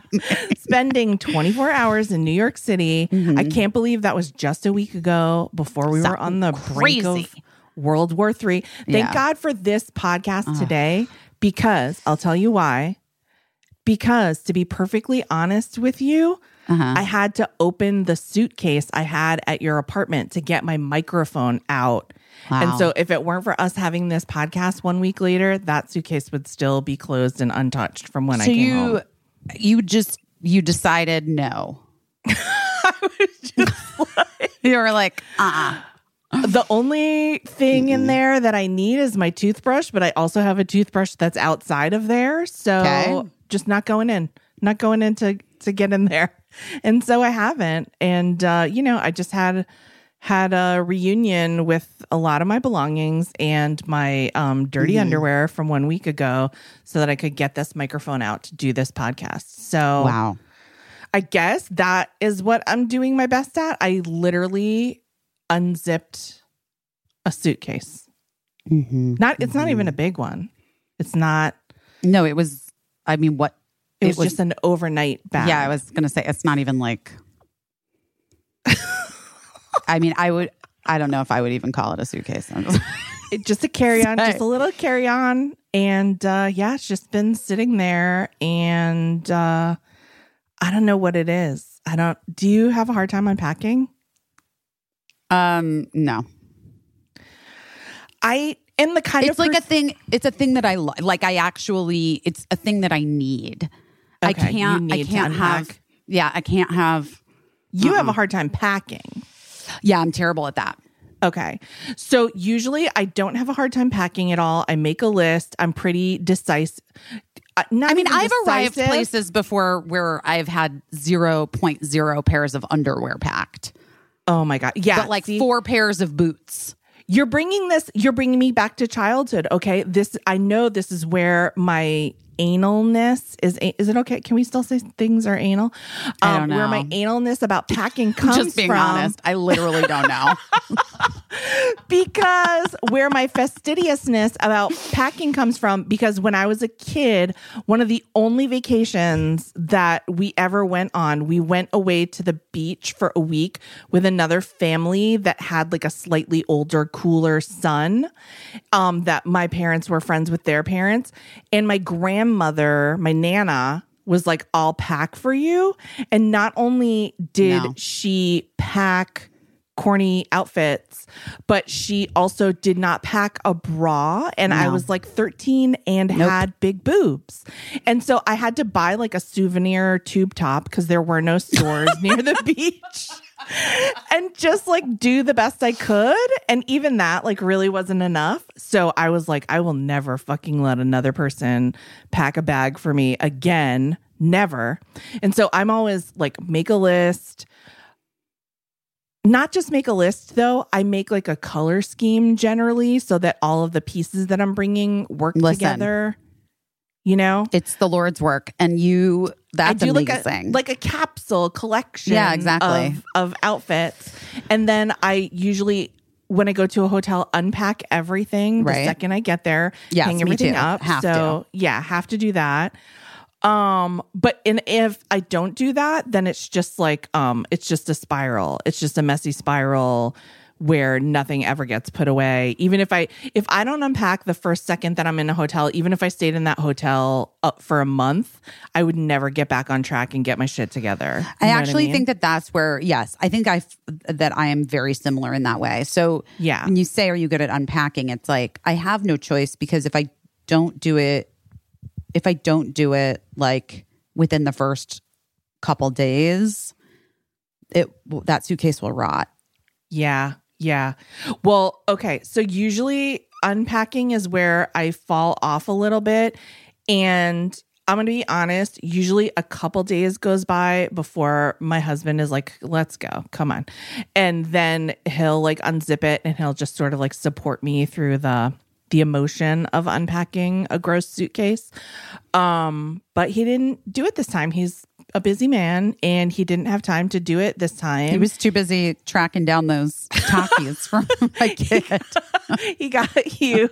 He did have time to get those snacks for you to mail out to you.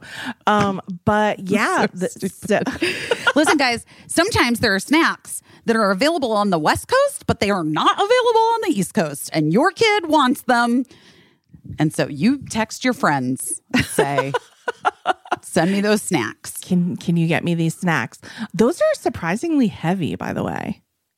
I was Oh, really? shocked. Yeah, I was shocked by. Well, you know, you don't think you just pick up one bag and you're like, okay, that's like a bag of snacks, but like a dozen bags together, it's substantial. People are going to be like, busy, what's happening? Listen, guys. Uh, Oh, but you know what? I do also want. So I didn't do my best. I s- still have to like when we are done with this podcast, mm-hmm. then I have to go officially take all the rest of the stuff out. So I'm not doing my- my best at that. But Okay. what I will say is that again, like shout out to the Facebook group. I don't know that this is going to happen. I don't know. But ever since in the early days of the podcast when I talked about my dream fireplace, oh, yeah. I mean, I've been looking for it ever since. whenever anyone sees one, they send me one, and sometimes they'll be like, "This one's like twenty five hundred dollars." I know it's a lot. I know it's a lot. Well, one person who listens to the Oh my God, did you find one? saw one for sale in Maine where she lives and No. was like, This is a really good deal. And I was like, Oh my God, that's amazing. Why does it have to be in Maine? Anyway, now she, listener, is trying to organize like a delivery of this fireplace across the United States. Oh, my God. with other listeners of the podcast. And i'm like i don't know if this will happen. I don't know if it's possible. Um to to make that happen but it's kind of incredible that everybody Guys, is just bless your hearts, really coming together. isn't that so really nice? everyone just coming together to, i think it's it's really it's something so anyway make Caissie's mom fireplace dreams come true. so thank you to Leah in Maine and everybody everybody along the way and people who are like, "Oh shoot, I'm in Canada. I would represent a huge detour for this fireplace." But like I think there's only like 3 states that aren't covered yet. 3 like 3 what states are we looking for? Let's just Oh my put, put it out there. Let's just put it is- out there. Okay, let's see. What um what states Ohio's covered, Mm-hmm. uh Maine, um somebody's got Tennessee, somebody's got Arizona, Missouri, Illinois. People are like, I'm in Canada, I'm in another country. The only states we seem to be missing are Pennsylvania, Indiana, Kansas, and Colorado. And Wait, then somebody said Somebody said I got Pennsylvania. I could do it as long as it fits in my car. Wait, Pennsylvania, Indiana. So I think Pennsylvania's covered. I think just Indiana, Kansas, and Colorado. Indiana, The- I mean- Colorado. Well, Darcy's in Colorado. Darcy. Oh, all right, all right, Darcy. Well, Darcy's busy, but um, not that everybody who is volunteering isn't busy, but I just think it's so nice, and I think Wait, so each person who's volunteering is going to drive the fireplace the across the big state? states. Yeah, Wait, this is literally one of my favorite things that I've ever heard. This is insane. You guys are crazy. I love I you love all it. so much. I love everyone love so much who like has been looking out for this oh God. fireplace, and You like guys- everybody who's like, yeah, I would drive across the state. This is really funny. And then my son Eli is like, well, if one state doesn't get covered, I could drive out and then drive it across that state. And then I'm like, well, if you drove out to like Indiana, why wouldn't you just drive all the way back? And he's Right. like, yeah, yeah, that's true. That's No, that makes that makes more sense. Good point. But every I'm like rooting for this just in not just because it's like something for me and I'm selfish. Um, but just I just love that. I love when our our team like organizes something and Guys, go My- team. my heart is very warmed. So we'll see if it ever happens. But even if it doesn't, it's What do you honor. mean? It feels It's an- like it's happening. it's an honor to be nominated. It feels like it's happening. we'll see. We'll see. Oh my God, I am very interested. Can't wait for the updates. It, it'll be like a little Bugs Bunny line going, you know, how like when Bugs Bunny travels, it makes like a little line across the map wherever he's going. Um, that, yeah, it's, it's, it, Oh, I everybody's it. great. I just love it. Thanks, I just Leah, love it, for, guys. for, you know, helping a girl dream. This is great. What are you doing your best at? I mean, I, I, just a few days ago, we were talking about how you just had to get out of your, your rental within 24 hours. Yeah. Um that's been wait, wait, we didn't talk about this. I'm sorry to interrupt you, but literally, you texted me emergency pod, and like after Oh, I went shit. home, Yes, and I was like, oh, maybe, yeah, there's a lot Wait, going because on. wait, there was it wasn't wait, had the war even started? I mean, but there was other stuff that happened It last was like week. What the fuck? kinds of stuff. what was Like, it though? I don't even know. I don't that's either. The thing, I don't even know. I was like emergency pod. Like it you felt texted like me emergency pod and then i Mm-hmm. was like oh yeah maybe there's a lot of stuff going on and then i was like what are you doing and you were like oh i just found out i have to move out of my rental in like tomorrow morning and i oh, was no, like just completely moving out. and then you were like, "Oh my make- god, are you moving? You're moving into the new place?" And I was like, "No, no, no, it's not ready yet.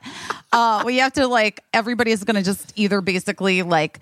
We got a hotel because we can't, it's one bedroom. right There's a So you hotel can't really close. fit all so it's five like of you no. Well, and the two cats. and the two cats. Don't forget about the cats. yeah i always forget about the cats I never, know. Bless, never seen but them they well. You're allergic though.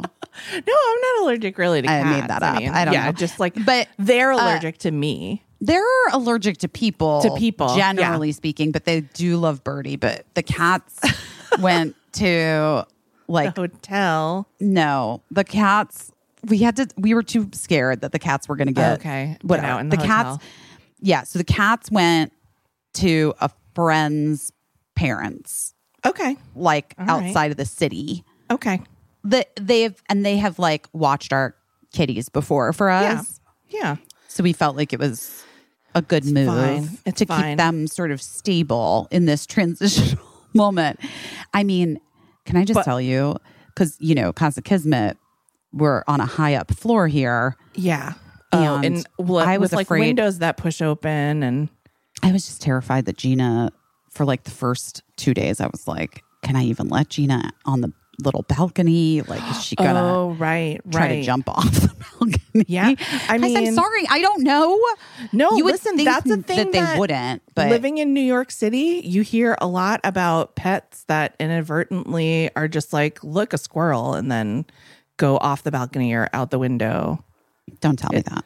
Well, I'm just telling you, you're right to be concerned, and you're right. I was concerned. I was concerned. Yeah, you're but right. she's like she she does enjoy the balcony, but with some supervision. Yeah. and um, a leash, always a leash for my Gina out there. Oh my baby. anyway, so Um, anyway, yeah, so, so, we yeah, were you like. were- I was like, I'm gonna make an executive call and but say, also like you don't even understand the insanity of what it, what was happening like it wasn't just that we were completely moving out of this place. And by the way we didn't even have like a hotel room booked so we were we were going to try to like everybody stay here. But also i feel stupid not stupid. I feel like a mistake was made in casa kismet which is like why didn't i get a pull-out sofa well, because you didn't think it was gonna be like a flop house. You thought like maybe, maybe You a didn't person, think I didn't think it was going to be a flop house. That's right. You're right. maybe a person might stay over. Like when I stayed over, one person stayed over. Maybe two people who are willing to share a bed would stay over. Like, yes, three at the most. Two people who don't mind sharing a bed, one person who can sleep on a sofa. But you never expected several humans to cram into one very small place No. that's not even like intended to live in. no, and um, so yeah, You were like ready to go. You were ready to go. And I was like, I'm going to make an executive call and say, let's not do an emergency podcast because you are emergency moving out of your I know house. it was and really it'll be fine. It was really weird. Like I didn't realize that this is March first. You know what I mean? Like Yeah. I, and and then I didn't. I sort of like wasn't thinking that yes, this is March 1st, but also like we have to be out, but you don't move out in one day. You know what I mean? Like Right. you have to like people It have takes- to come and they have to pack time. and there's Yeah. packing and and then when they packed and like wrapped up the beds and things that are going to the new house when it's ready, hopefully soon. Um that like then you can't sleep on those beds. Right. You need Because they're- place. they're gonna take them away. Yeah. But anyway, can I tell you? So happy to be out of the dungeon and into the great. light, into the light of Casa Kismet.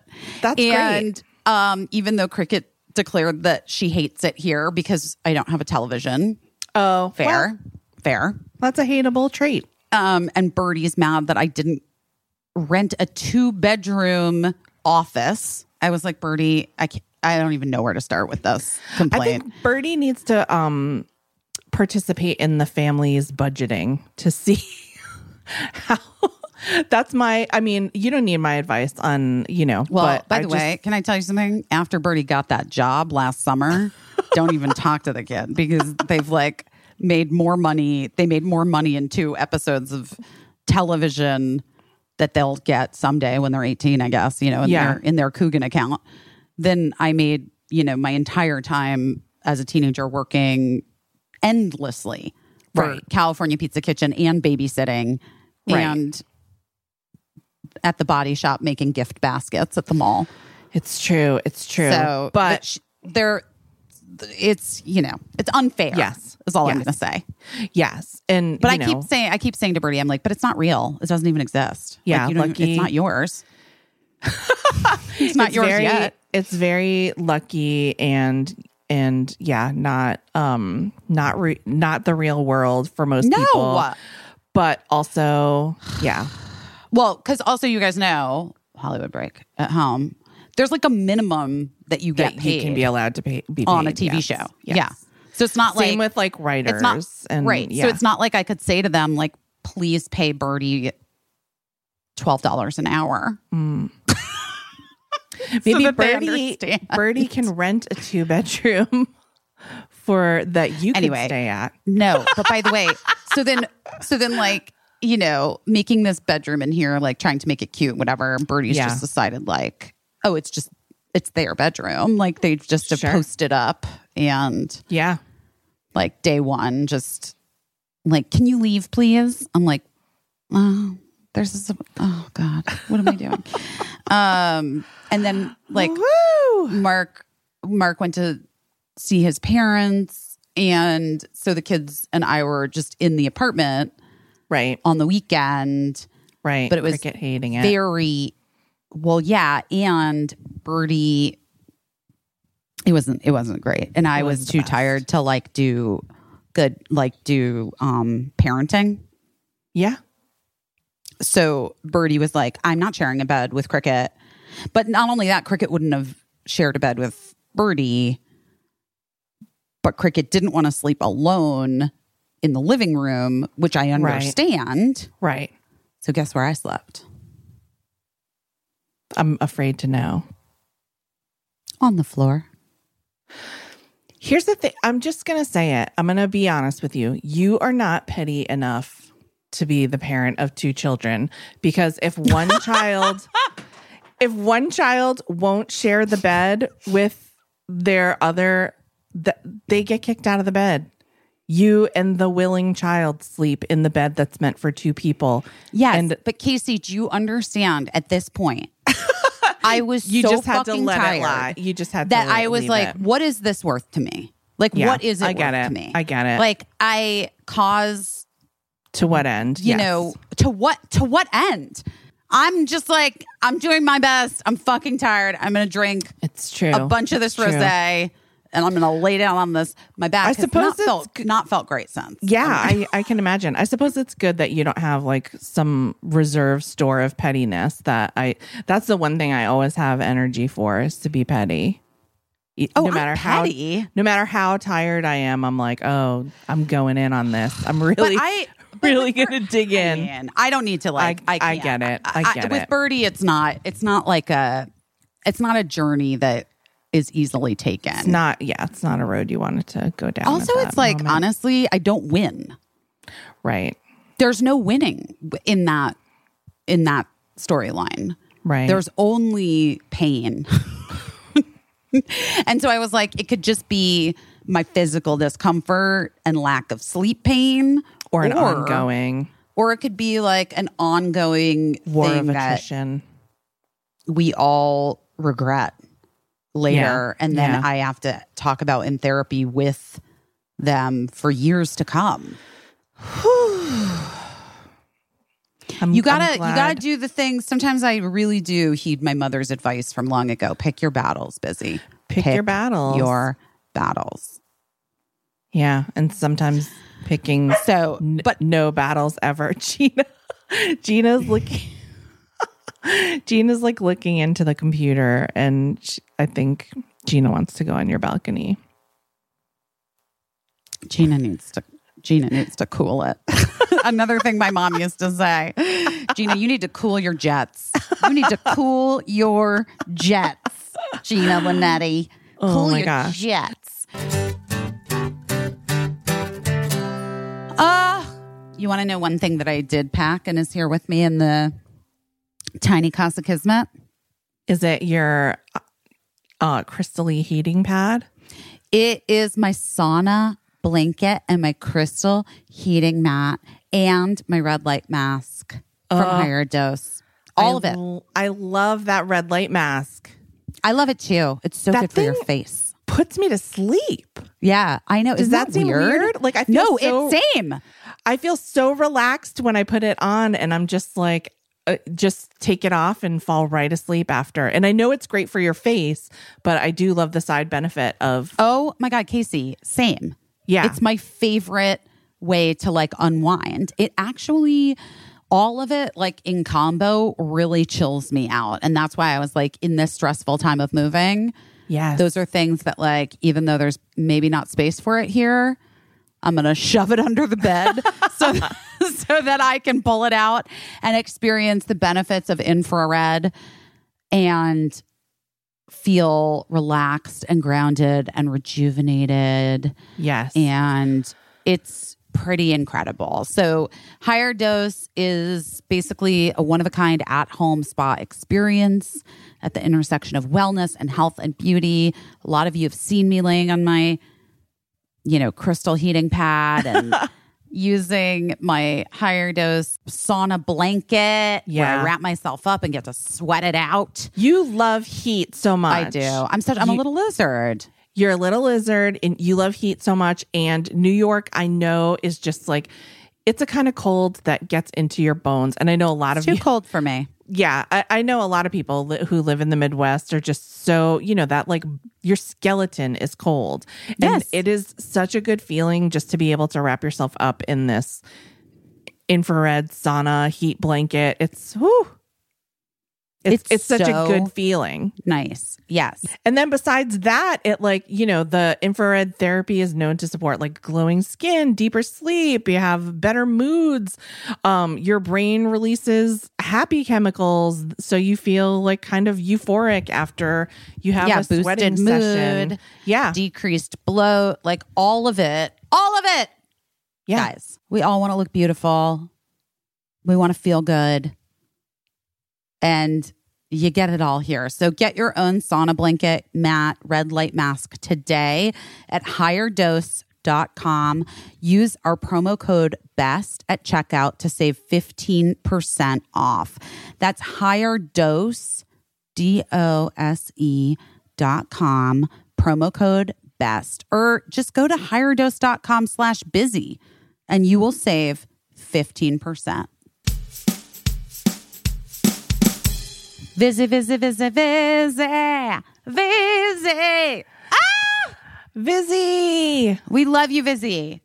We love you, Vizzy. I've been seeing Vizzy everywhere. Yes. Everywhere. And people have been tagging us so much Yes. in Vizzy purchases on Instagram, which, Which always makes me happy. I love it. We love Vizzy so much because a lot of times it's hard to make a choice when you're in the store and you're trying to decide between two things that are both saying they're the best and they both have great arguments for why they're the best. But with Vizzy, it's very simple. If you want something fizzy that has a little kick to it, it's the first hard seltzer with antioxidant vitamin C, which is not something that everyone has. So I want that vitamin C with my little hard seltzer.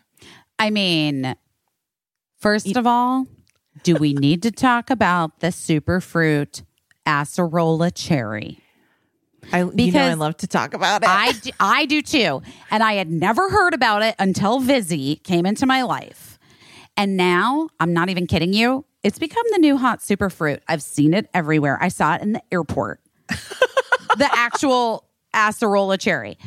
Um, and so Vizzy is the first hard seltzer to have dual fruit flavors and add the antioxidant vitamin C.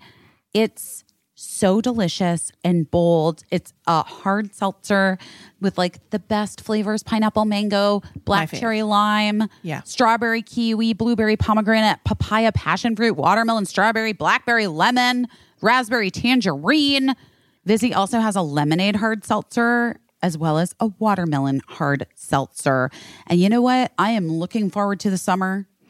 And I am looking forward to that watermelon hard seltzer. And until Yeah. then, I'm just going to drink it and pretend. I'm a pineapple mango girl, but also a blackberry lemon is a mood for me. And yes, I 100% agree with you. The summer lemonade hard seltzer And the watermelon hard seltzer. can't go wrong for me. You can't Yeah, go ve- wrong. Very exciting. Guys, I want you to step up your seltzer game with Vizzy. To find out where you can purchase Vizzy, go to VizzyHardSeltzer.com slash busy. That's Vizzy, V I Z Z Y, hardseltzer.com slash busy, B U S Y. And to get updates on the latest flavor drops and more, sign up for the emails at VizzyHardSeltzer.com slash subscribe. That's VizzyHardSeltzer.com slash subscribe. You got to be 21 and older to drink. Obviously.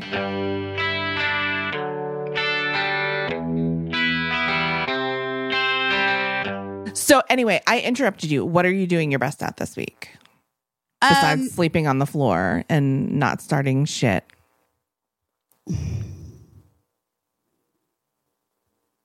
Oh, I did. I did have a moment though when I was on the floor when I texted Mark and I was like, I could be one of those moms that like disappears. You know what I mean?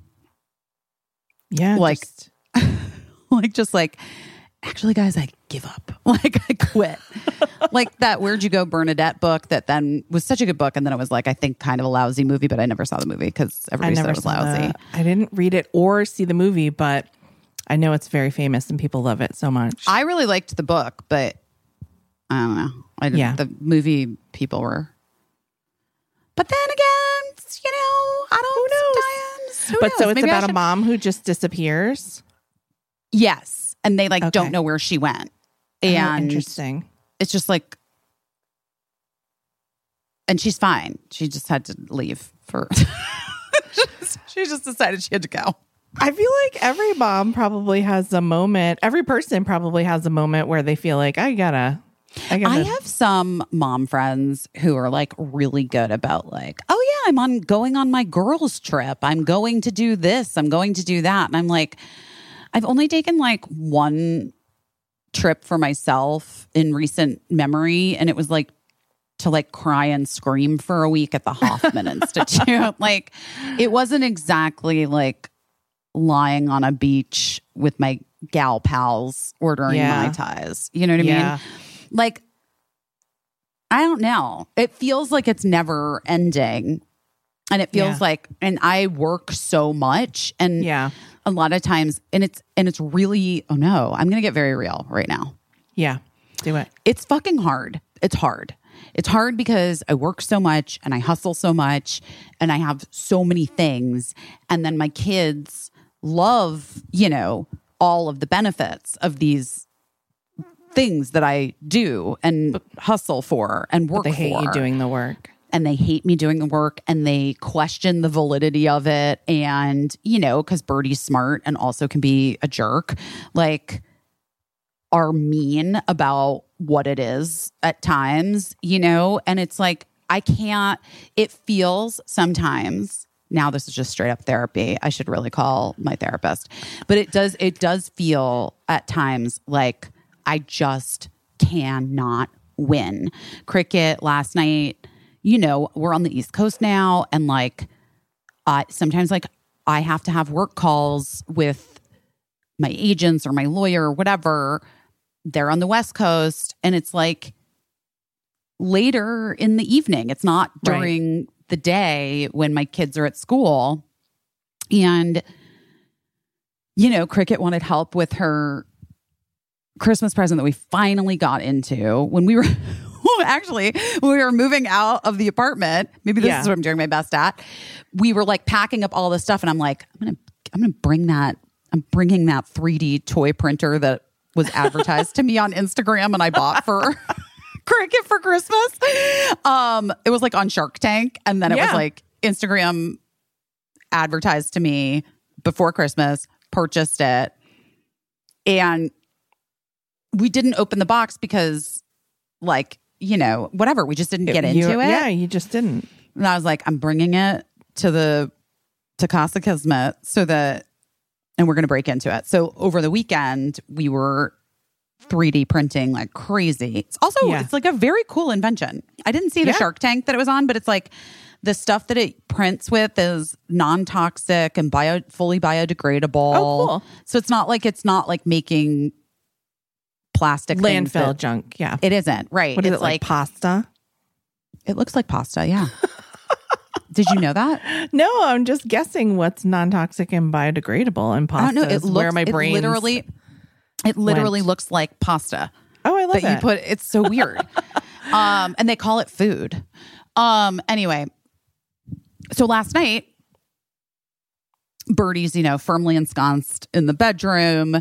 Sure. Mark was making using the kid like making the kids breakfast for dinner in the kitchen Yeah. and also just like randomly complaining about like the lack of a spatula and i'm like dude this wasn't supposed to i don't know what to tell you this isn't like the family home Right. this is like supposed to be ugh, anyway whatever and i'm on this call with my agent carol who you know who Yeah, handles yeah. like my brand deals endorsement things and like it's how i make I mean, let's be real. your Like living, most of my money, most of my living, and like, and I love the brands that we talk about it. We do ads on this Right. show, but like, I love the brands I work with, and when I'm get when I get offers on things or when she has inquiries about me, like I really talk it through with her, and like I have questions, and it's like a whole thing because I want to make sure that like it makes sense for me to do it, but at the same time, like I need I want to do it because I that is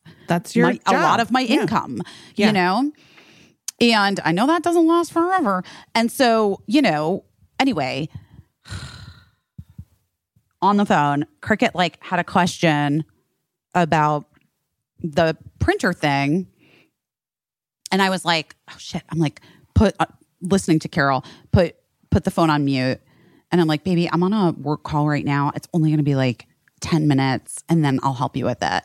And Cricket like and and I you know did the thing where I was like, Mark, can you help Cricks? Because I'm like on this Yeah. work call, and he's like, Yeah. "Blah, blah, blah." okay, fine. I don't even know what he said. Go back to Carol Gall, discuss some things, but I was like very distracted, and I feel Yeah. like I wasn't even really making sense. like I feel like I was like, Yeah. yeah, uh, because I was just like, then I became aware that like Cricket had this need that wasn't being met and was feeling like alone and displaced. And I know what that's like because I feel displaced right now as Right. well in this transitional moment in time. And I felt just like all of these things. And so, I, you know, I, Carol and I got off the phone and I went over to see if I could help Cricket. And she was like, no, it's fine. Yeah, I don't need your help. And I was like, buddy, what what was it? Let me help. Can I help you put? She was like, no, please, no, please leave. And it's so funny. I was on the phone with Jenny Connor on Sunday, like just a check in FaceTime friend Yeah. Yeah. call. And Cricket was talking, like saying hi to Jenny too. And Jenny was like, Oh my God, busy. Do you even realize like how grown up her voice is now? Like it's not the same kid, it's not the baby Right, right. anymore. She's so grown up. And like it's so true. And she was clearly like last night, her feelings were hurt that I like didn't have Right. the time for her in that moment when she needed me in that exact moment. You know what I mean? Right. And it's not even about like working parents know this. It's not even about like "Well, kids need to learn patience and blah blah blah. Like of course, of course, Right. obviously they need to Right. wait have uh you know delayed gratification for like marshmallows or whatever. But when it comes to like your mom, you want and you need your mom to like be there and I just felt like such shit and I'm like I just can't win. I can't win. Like I didn't do a good job on my work call and I didn't do a good job parenting and I just felt like I was not I just felt like my best wasn't good enough. But I was doing my best and I felt like It wasn't Well. measuring up. it's not it's not it's not it's not good enough because like cricket was honestly pretty upset with me for most of the evening finally Yeah. at the end like toward like softened a bit toward the end but i was just like oh and then it's embarrassing i was trying to take a selfie in the kitchen by myself well yeah that's what a selfie is but like with a self timer Yeah. but I didn't like the position of my leg. And so I like tried to move it, but I was like looking at the camera, not at where my leg was going. And I kicked a very full wine glass. and it landed and exploded in Gina's water bowl. like, like, like, like when I say it exploded, I mean it was like the craziest thing oh, that I've seen. And thankfully, Gina didn't get like any glass in her fur or anything. She Yeah. was on the ground, but not like directly next to her water bowl. But she was so traumatized. Oh my God. Has Okay. had water since. She's scared of her bowl. No, she she ate. She ate breakfast this morning, but I'm not okay. Wait, so that happened, and then I was like, "Oh my god, this is so embarrassing!" And also, like, I don't want anyone to know why I dropped that wine glass. I was like, "Oh yeah, just like you know me, just like dropped a wine glass." so I was like, just not gonna, you know, tell the story, but here we are. And so then, and then, okay, so Gina is like shook. Gina is shook. And then I spent, like, I wanted to eat, I had m- heated up leftovers for myself to eat. Yeah. Like, Mark went out to meet his friends for dinner and drinks and stuff. So I was like, Yeah. I was just heating up leftovers. It was hot. My food was hot. Yeah. And like, then that happened. And you can't just leave like Shards of glass. shattered glass and Lambrusco and dog water all over your kitchen. So I then spent like 20 minutes cleaning up all of the shards of glass, whatever. And I ate my lukewarm dinner and poured another glass of wine and enjoyed it. And then was like, okay, Gina, like, let's go for a walk. And Gina was being so weird on the walk. And I was like, oh God, like I've really traumatized this dog. And trying to like basically like was like on the you know when dogs like get a scent for something and then Yeah. it's just like ugh, You can't pull them exhausting. along. Yeah, yeah, yeah. You can't pull them along. And I was so I was like getting her to trot. But she kept like and there were lots of garbage bags because I guess today was one of the trash days, you know? Yeah. And she but it wasn't the trash. It was like she was like trying to go under cars. I was like what are you doing? Come on dude. Let's just go. We keep going we keep going we keep going. Then finally i got like almost around the whole block and she was pulling me so hard and i was like so tired and i just was like i'm gonna just maybe she has to poop. I'm like sorry buddy you know whatever. I use i'll use this opportunity to look at instagram. But then like i open i'm like standing there looking at my phone. She's pulling me and I hear something and I look back and there is like a giant trash bag that is fully animated from within. Oh God. Like I don't know how many rats or how big they were, but they were it was terrifying and that was what Gina was doing is like the rats were pro- the rats are probably like hiding under people's cars, right? She was like hunting rats. She was hunting. She was hunting rats, oh and but then once the trash bag started to come to life, Gina again got like totally freaked out. Yeah, and who then- wouldn't? Yes, and then was just like yelp, get out of there, and we both were like screaming and running away from the rat bags. Oh my God. so disgusting. the rat bags of New York City. The rat bags of New York.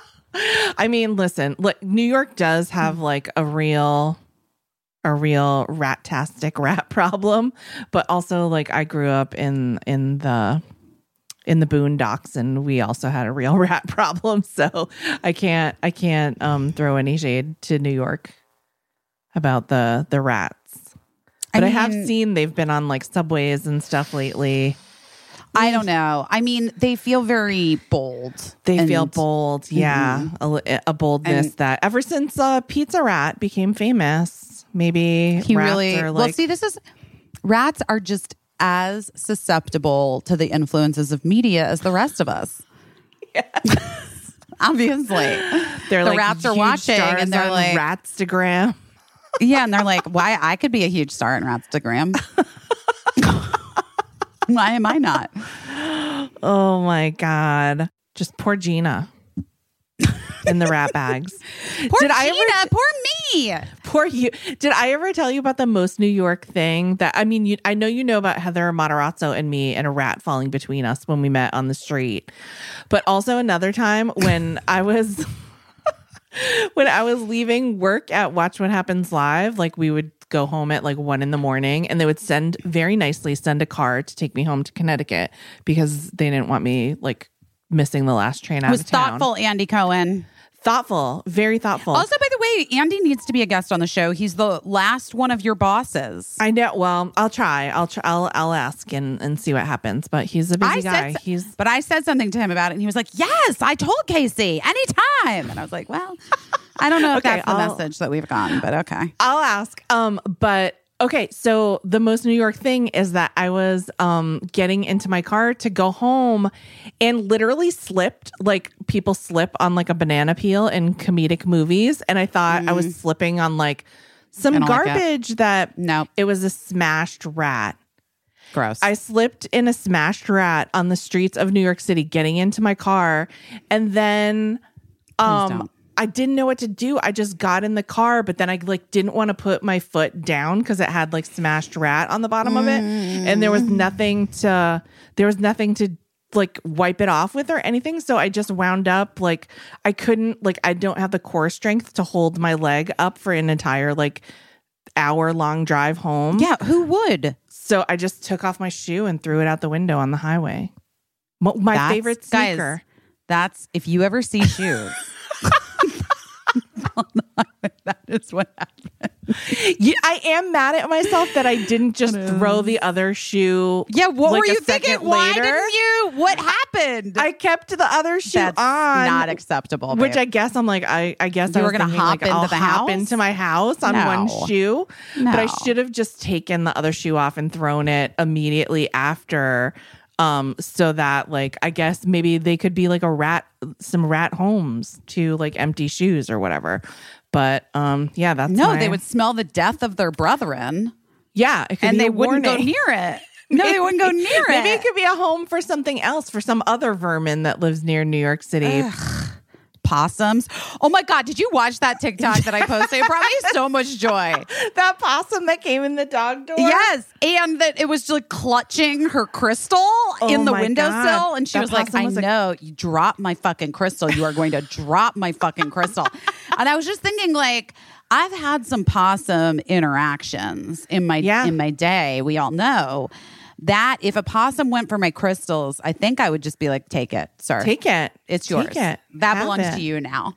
Um, but that lady was fighting for her crystals, and I loved it.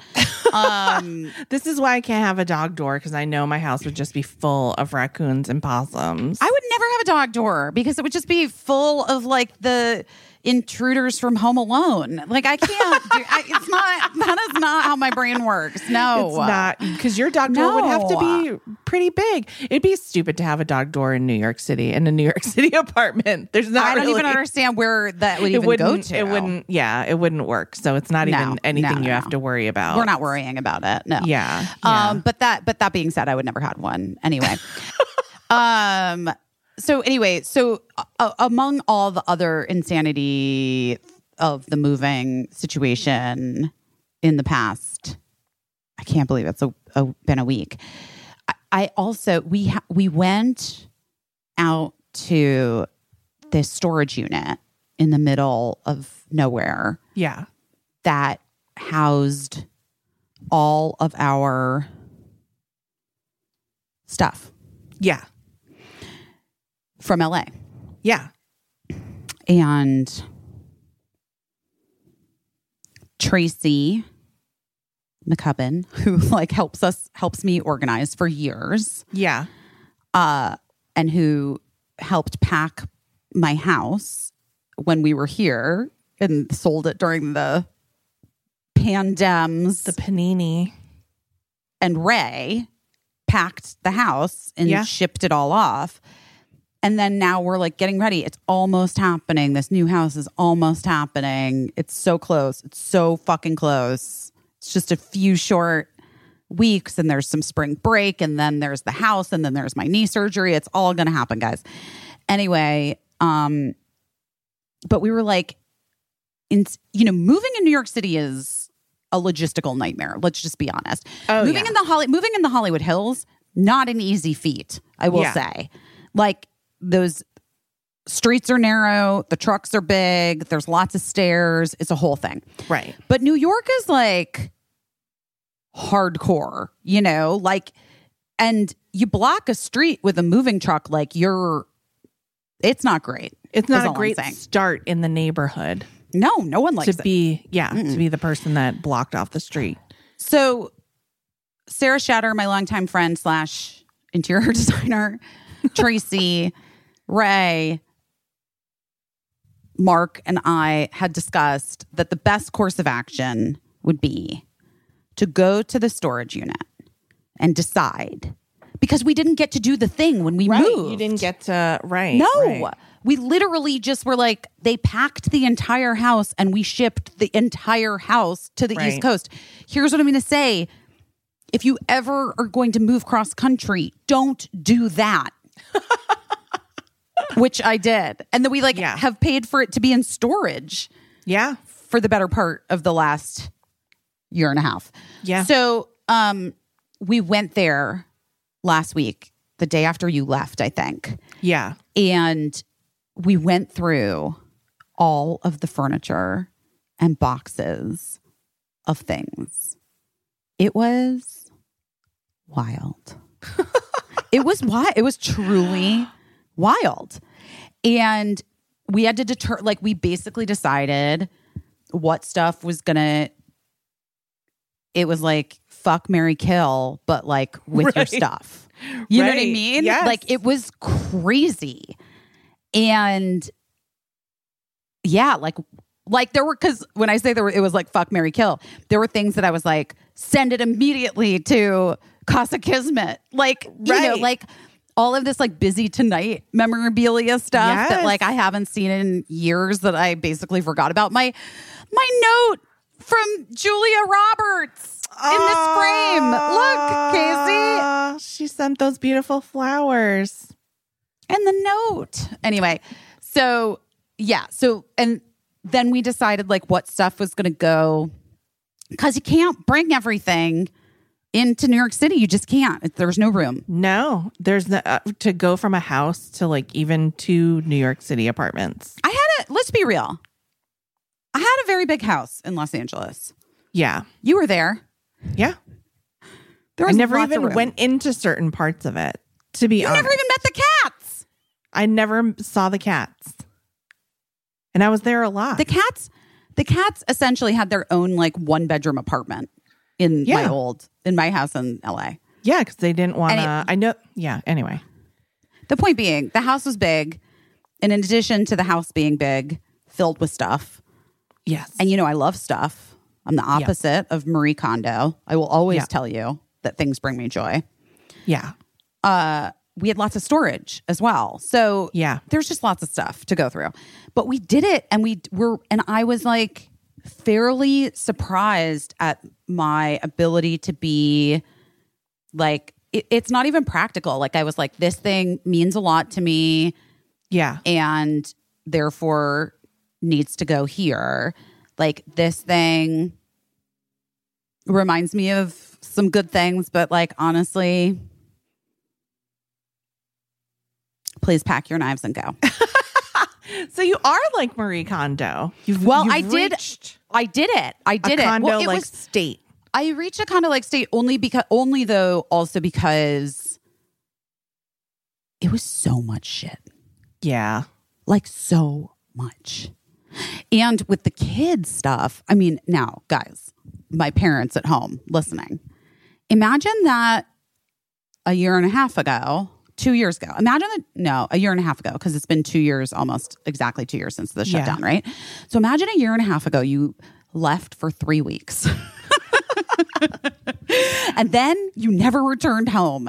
And uh, some of the kids, like clothes, we sent for and showed up, Yeah. and toys, like we sent for and they showed up when we moved into the house that we ended up The renting for like a Yeah. year. Yeah. But a lot of their clothes and toys just stayed and then got packed up and put into storage. So now I'm Right. looking at clothes that are like two sizes too small for Right. either kid. and I'm like, there's no, but because I am me, I did have to dig through because I was like, but what if it's like a thing that's like very sentimental? Right. Right. Like I found this like little jumpsuit of Birdie's that I was like, we have to keep this jumps. I have to keep this jumpsuit. Yeah. And this is the stuff that like my mom held on to for me that I love. Like I Yes. love Yeah. I don't love when the boxes of trash Barbies would show up.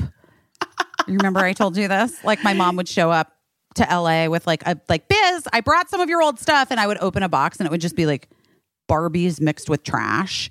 And Oh like there'd be like mold on some of the Barbies' heads Oh, because they were like, you know, submerged in a pool or something. Like Oh my God. I'm just saying, Yeah, like moms do that. carefully Moms- saving, yeah. but carefully saving yeah. mementos, like beloved toys, like that kind of thing. Yeah. is I think really sweet and nice Yeah. when your kids are over, over, My mom when not over when, when your well, kids are when your kids older. older and they come over, you can have my mom one time I think she still has some of my stuff, but at some point, I don't know why she brought like a a prom dress, like a re- the cutest prom dress I ever had in my many proms that I attended.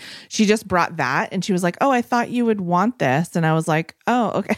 like she probably just wanted that spot for something, and um, she gave me this prom dress, and I was like, "Oh my god, it's so tiny." First of all, but then also like, what am I gonna do? You know, like I was like, um, and it was near Christmas time, and I didn't pay much attention to it, but then all of a sudden, like my older son like disappeared for a while, and then he comes down the stairs wearing No. like work boots and the prom dress. That's And hilarious. He was like, um, oh, I put it on in case you want to take a picture because you're never going to have a daughter that you can give it to. That's really funny. He was like, I just thought you'd want to see. I picked it up and it looked like it would fit. So anyway, here I am. Do you want to take a picture? Oh my sweet So this God. like wild picture of like 13 year old Eli, by the way, in uh in my prom dress and like winter boots or something. I'm obsessed. I love it. But I have no idea where that prom dress is now, even though I do love it and wish it well wherever it is. Well, bless you, prom dress. Um, So you went anyways, through all so we- your stuff. Yeah, we did it. We did it, and we like there were like you know just this stuff like this this stuff is going to the house like the you know the Yeah. new house. Yeah. This stuff is going to like essentially we got we sent it like up upstate Yeah. um and from there upstate like I'll probably sell a bunch of stuff Okay. and just like get rid of I mean and then there was just like the total donation immediate like just donation pile Parting ways. Yeah. uh-huh yeah. I mean there are some things that like yeah i'm still like i don't quite know where it where it goes. So i sent it i sent it upstate and yeah. and then i'll figure it out. You'll but i figured like upstate was a good place to for things to go where they could be i could like end up sell they have so many good like resale furniture antique furniture Yeah. places up there and i can probably sell a lot of stuff Wait, so. do you- is that the same storage that had the neon from Busy Tonight? i got it yeah Mhm. Oh my gosh, it made it. It's, it's yeah, all- I wondered if it should come to Casa Kismet, and then I was like, "Is that so weird?" you know what I mean? Like, I I had that thought. I was Yeah. like, "Should I hang it over the bed in Casa Kismet? Is that cute?" And then I was Yeah. like, "Or is that insane?" Hmm. Good question. It is a good Well, question. Until there's a Busy Tonight museum where it'll go eventually. I suppose. Wait, you don't think that the Smithsonian's going to ask for it? I think they probably will. They probably just You don't- they probably felt weird Huh, about it and weird. didn't know I- what your yeah, I plans mean- were for it. okay. I like I would assume that the Smithsonian, but Oh actually now that I think about it, maybe it should come into Casa Kismet. I mean, at least the Hey Guys one. Do you? l- Here's a question. I have both of them. Here's a behind the scenes trivia for Busy Phillips. Uh oh, Birdie's home. Uh oh. Um, when do, for fans of Busy Tonight, remember that there was a, a neon in the like living area that said, Hey guys. Mm-hmm. Were you aware that like maybe two days before our first show, when they were putting the set together, they smashed that neon into a million pieces? Me? Was I Yeah. aware of that? Yeah. Or did I successfully keep it a secret from you? The look on your face tells me that I successfully did not pass I on. no, I think I knew that. did you know? yeah. I didn't know that. Everybody no, my felt so face, my face is terrible. because my face is because Emily Beebe just sent me a text that said there are 1.572712 people in the U.S. with the first name Elizabeth. There are 1,742 people in the U.S. with the last name Phillips, spelled like I spell it. There are eight people in the United States named Elizabeth Phillips. Why did Emily just send me this? I don't know. It sounds I don't like, either. It sounds like some kind it sounds like one of those things that the New York Times like puts up that you can like look weird shit up, like what your carbon footprint is. And I just like wrote back just interesting. anyway, that's some behind the scenes uh, goss from Busy Tonight is that the neon almost didn't make it on the show because it got smashed. Everyone working on the set felt terrible. And um, if they couldn't make a new one in time, we would have had to put something else there for the first show because it was a really big piece of real estate on the wall. But they rushed and they made a new one and and got it up on the wall in time. There you go. Um, well, And now, Now it's it's- storage facility. Oh, it's upstate. upstate. Got it. Got it. Got it. Well, But maybe I should. Maybe hey, maybe I should bring. Maybe hey guys should Casa Kismet it. maybe. I mean, Kind of a good idea. it's. I mean, you know, I think neon as home decor is still kind of cute. I've been thinking about painting the bedroom or something. I don't know. Oh, okay. I don't know. It's too What much. do you think? What do you? What, what are you thinking? I literally don't know. Well, But anyway, so wait, what am I doing my best at? Okay, so Yeah. I don't know, just like keeping it cool. well, I mean, I think we've talked a lot about what you're doing your best at. It's just been. Yeah, a- you're right. It's been.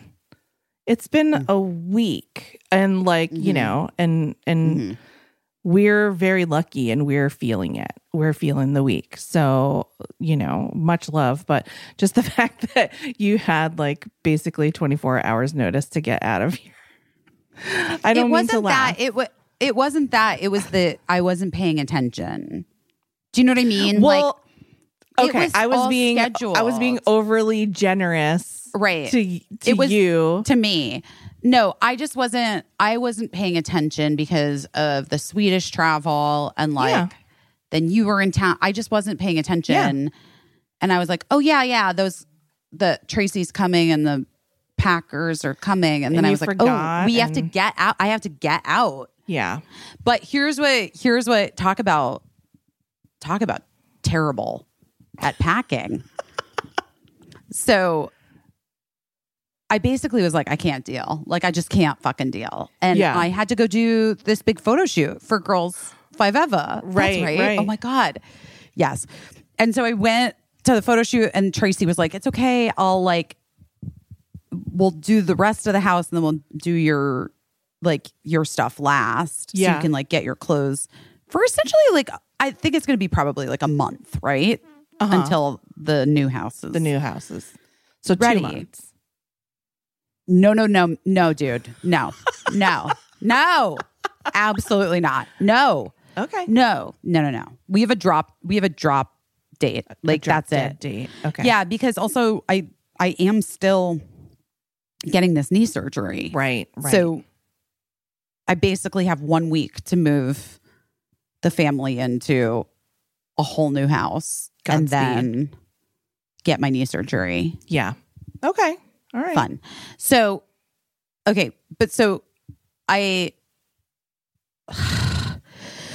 pulled a bunch of clothes, packed a bunch of things, like thinking I'm definitely like I, you know, I'm probably going to go. We're probably going back to the West Coast during spring break. Right. Probably like I know I'm going to South by Southwest. Here's what I didn't pack.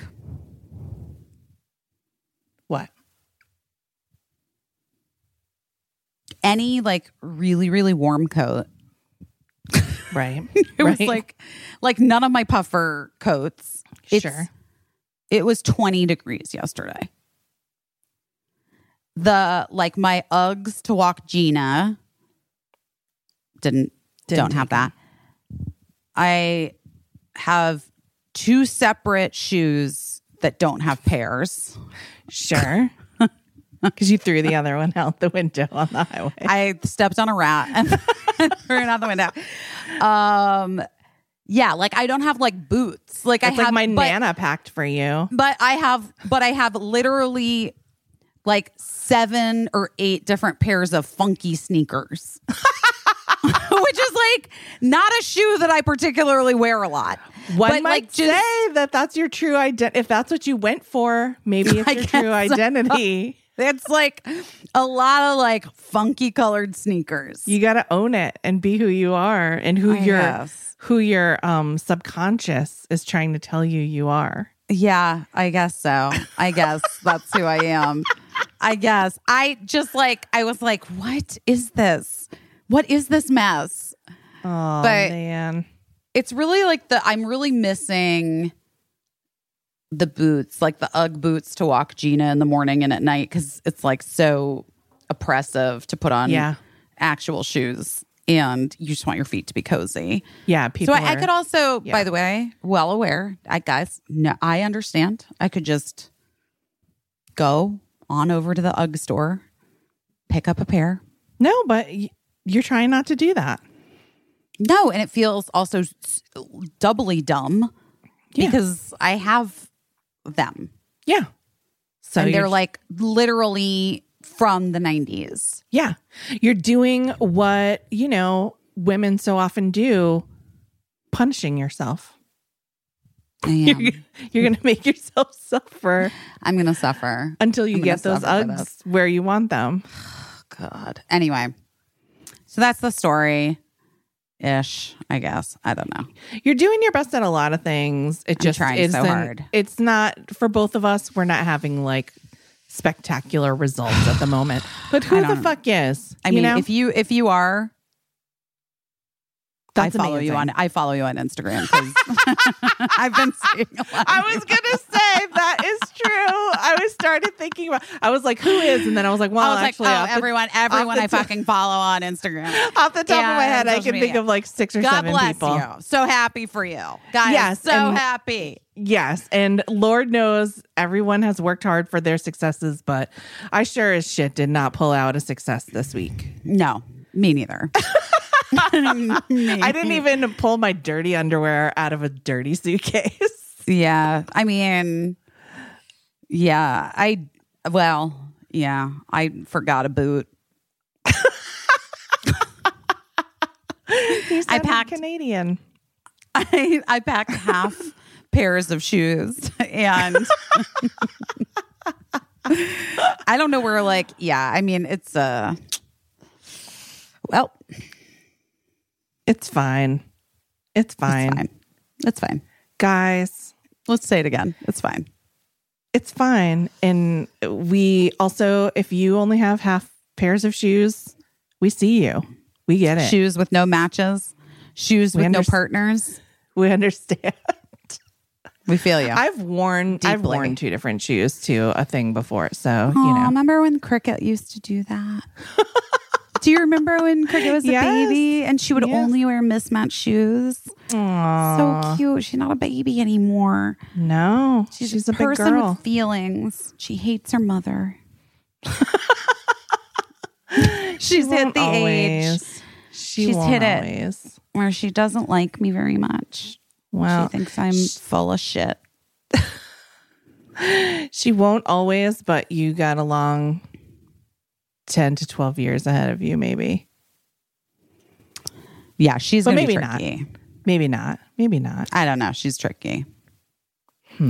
Birdie's like the thing with Birdie. I have to be quiet because Birdie's here now. You know, taking over in their room. Yeah, yeah. Um, but the thing about Birdie is that Birdie's so well, three things: brilliant and verbal Mhm. and able to articulate their emotional state at every given moment. Yeah. So even if it's like painful as fuck, you know what's going on. Do Yeah. you know what yeah. I mean? Yeah. And Cricket is like definitely like the sweetest little soul Mhm. who sometimes I'm just like, hello, what's going on in there? What are you thinking about? Like, what do you need? Right. What do you want? What do you looking for in this moment? And I can't Because tell. to, to some extent, she's probably learned to cede her space Correct. to, you know, to bigger, more pressing things. That's, I 100% can identify. And I'm sure a million people can identify either themselves or seeing their own kids cede their space to someone else. Yeah. You know? I know. And it's like, So- it's really hard to try to empower her because then what it ends up looking like a lot of times is just parroting bad behavior as Yeah. opposed to like really like explaining what's happening Right, or trying to like figure out what's happening. Anyway, Right, right. That's a tough one.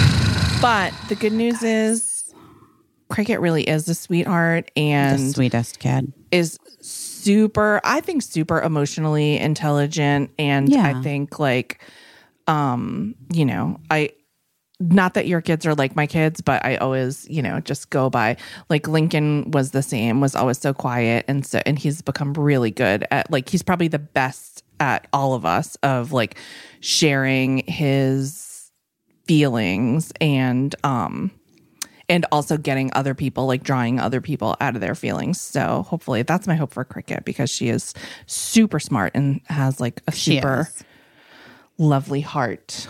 She even really she does. mad at you for a minute. I know. I know. It happens. It happens. Well, we oh, should now that Yeah, it's been 47 home, hours. We should, yeah, we've been. You know, we should let everybody get going. But we love you guys so much. We love you. Thanks for being thanks for being here. We're thanking everyone for. St-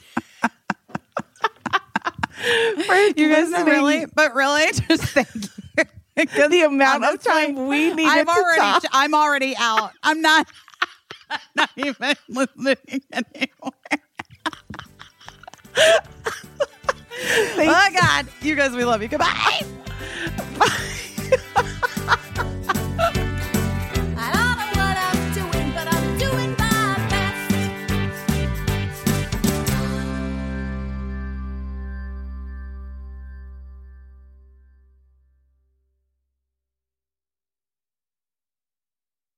Oh no.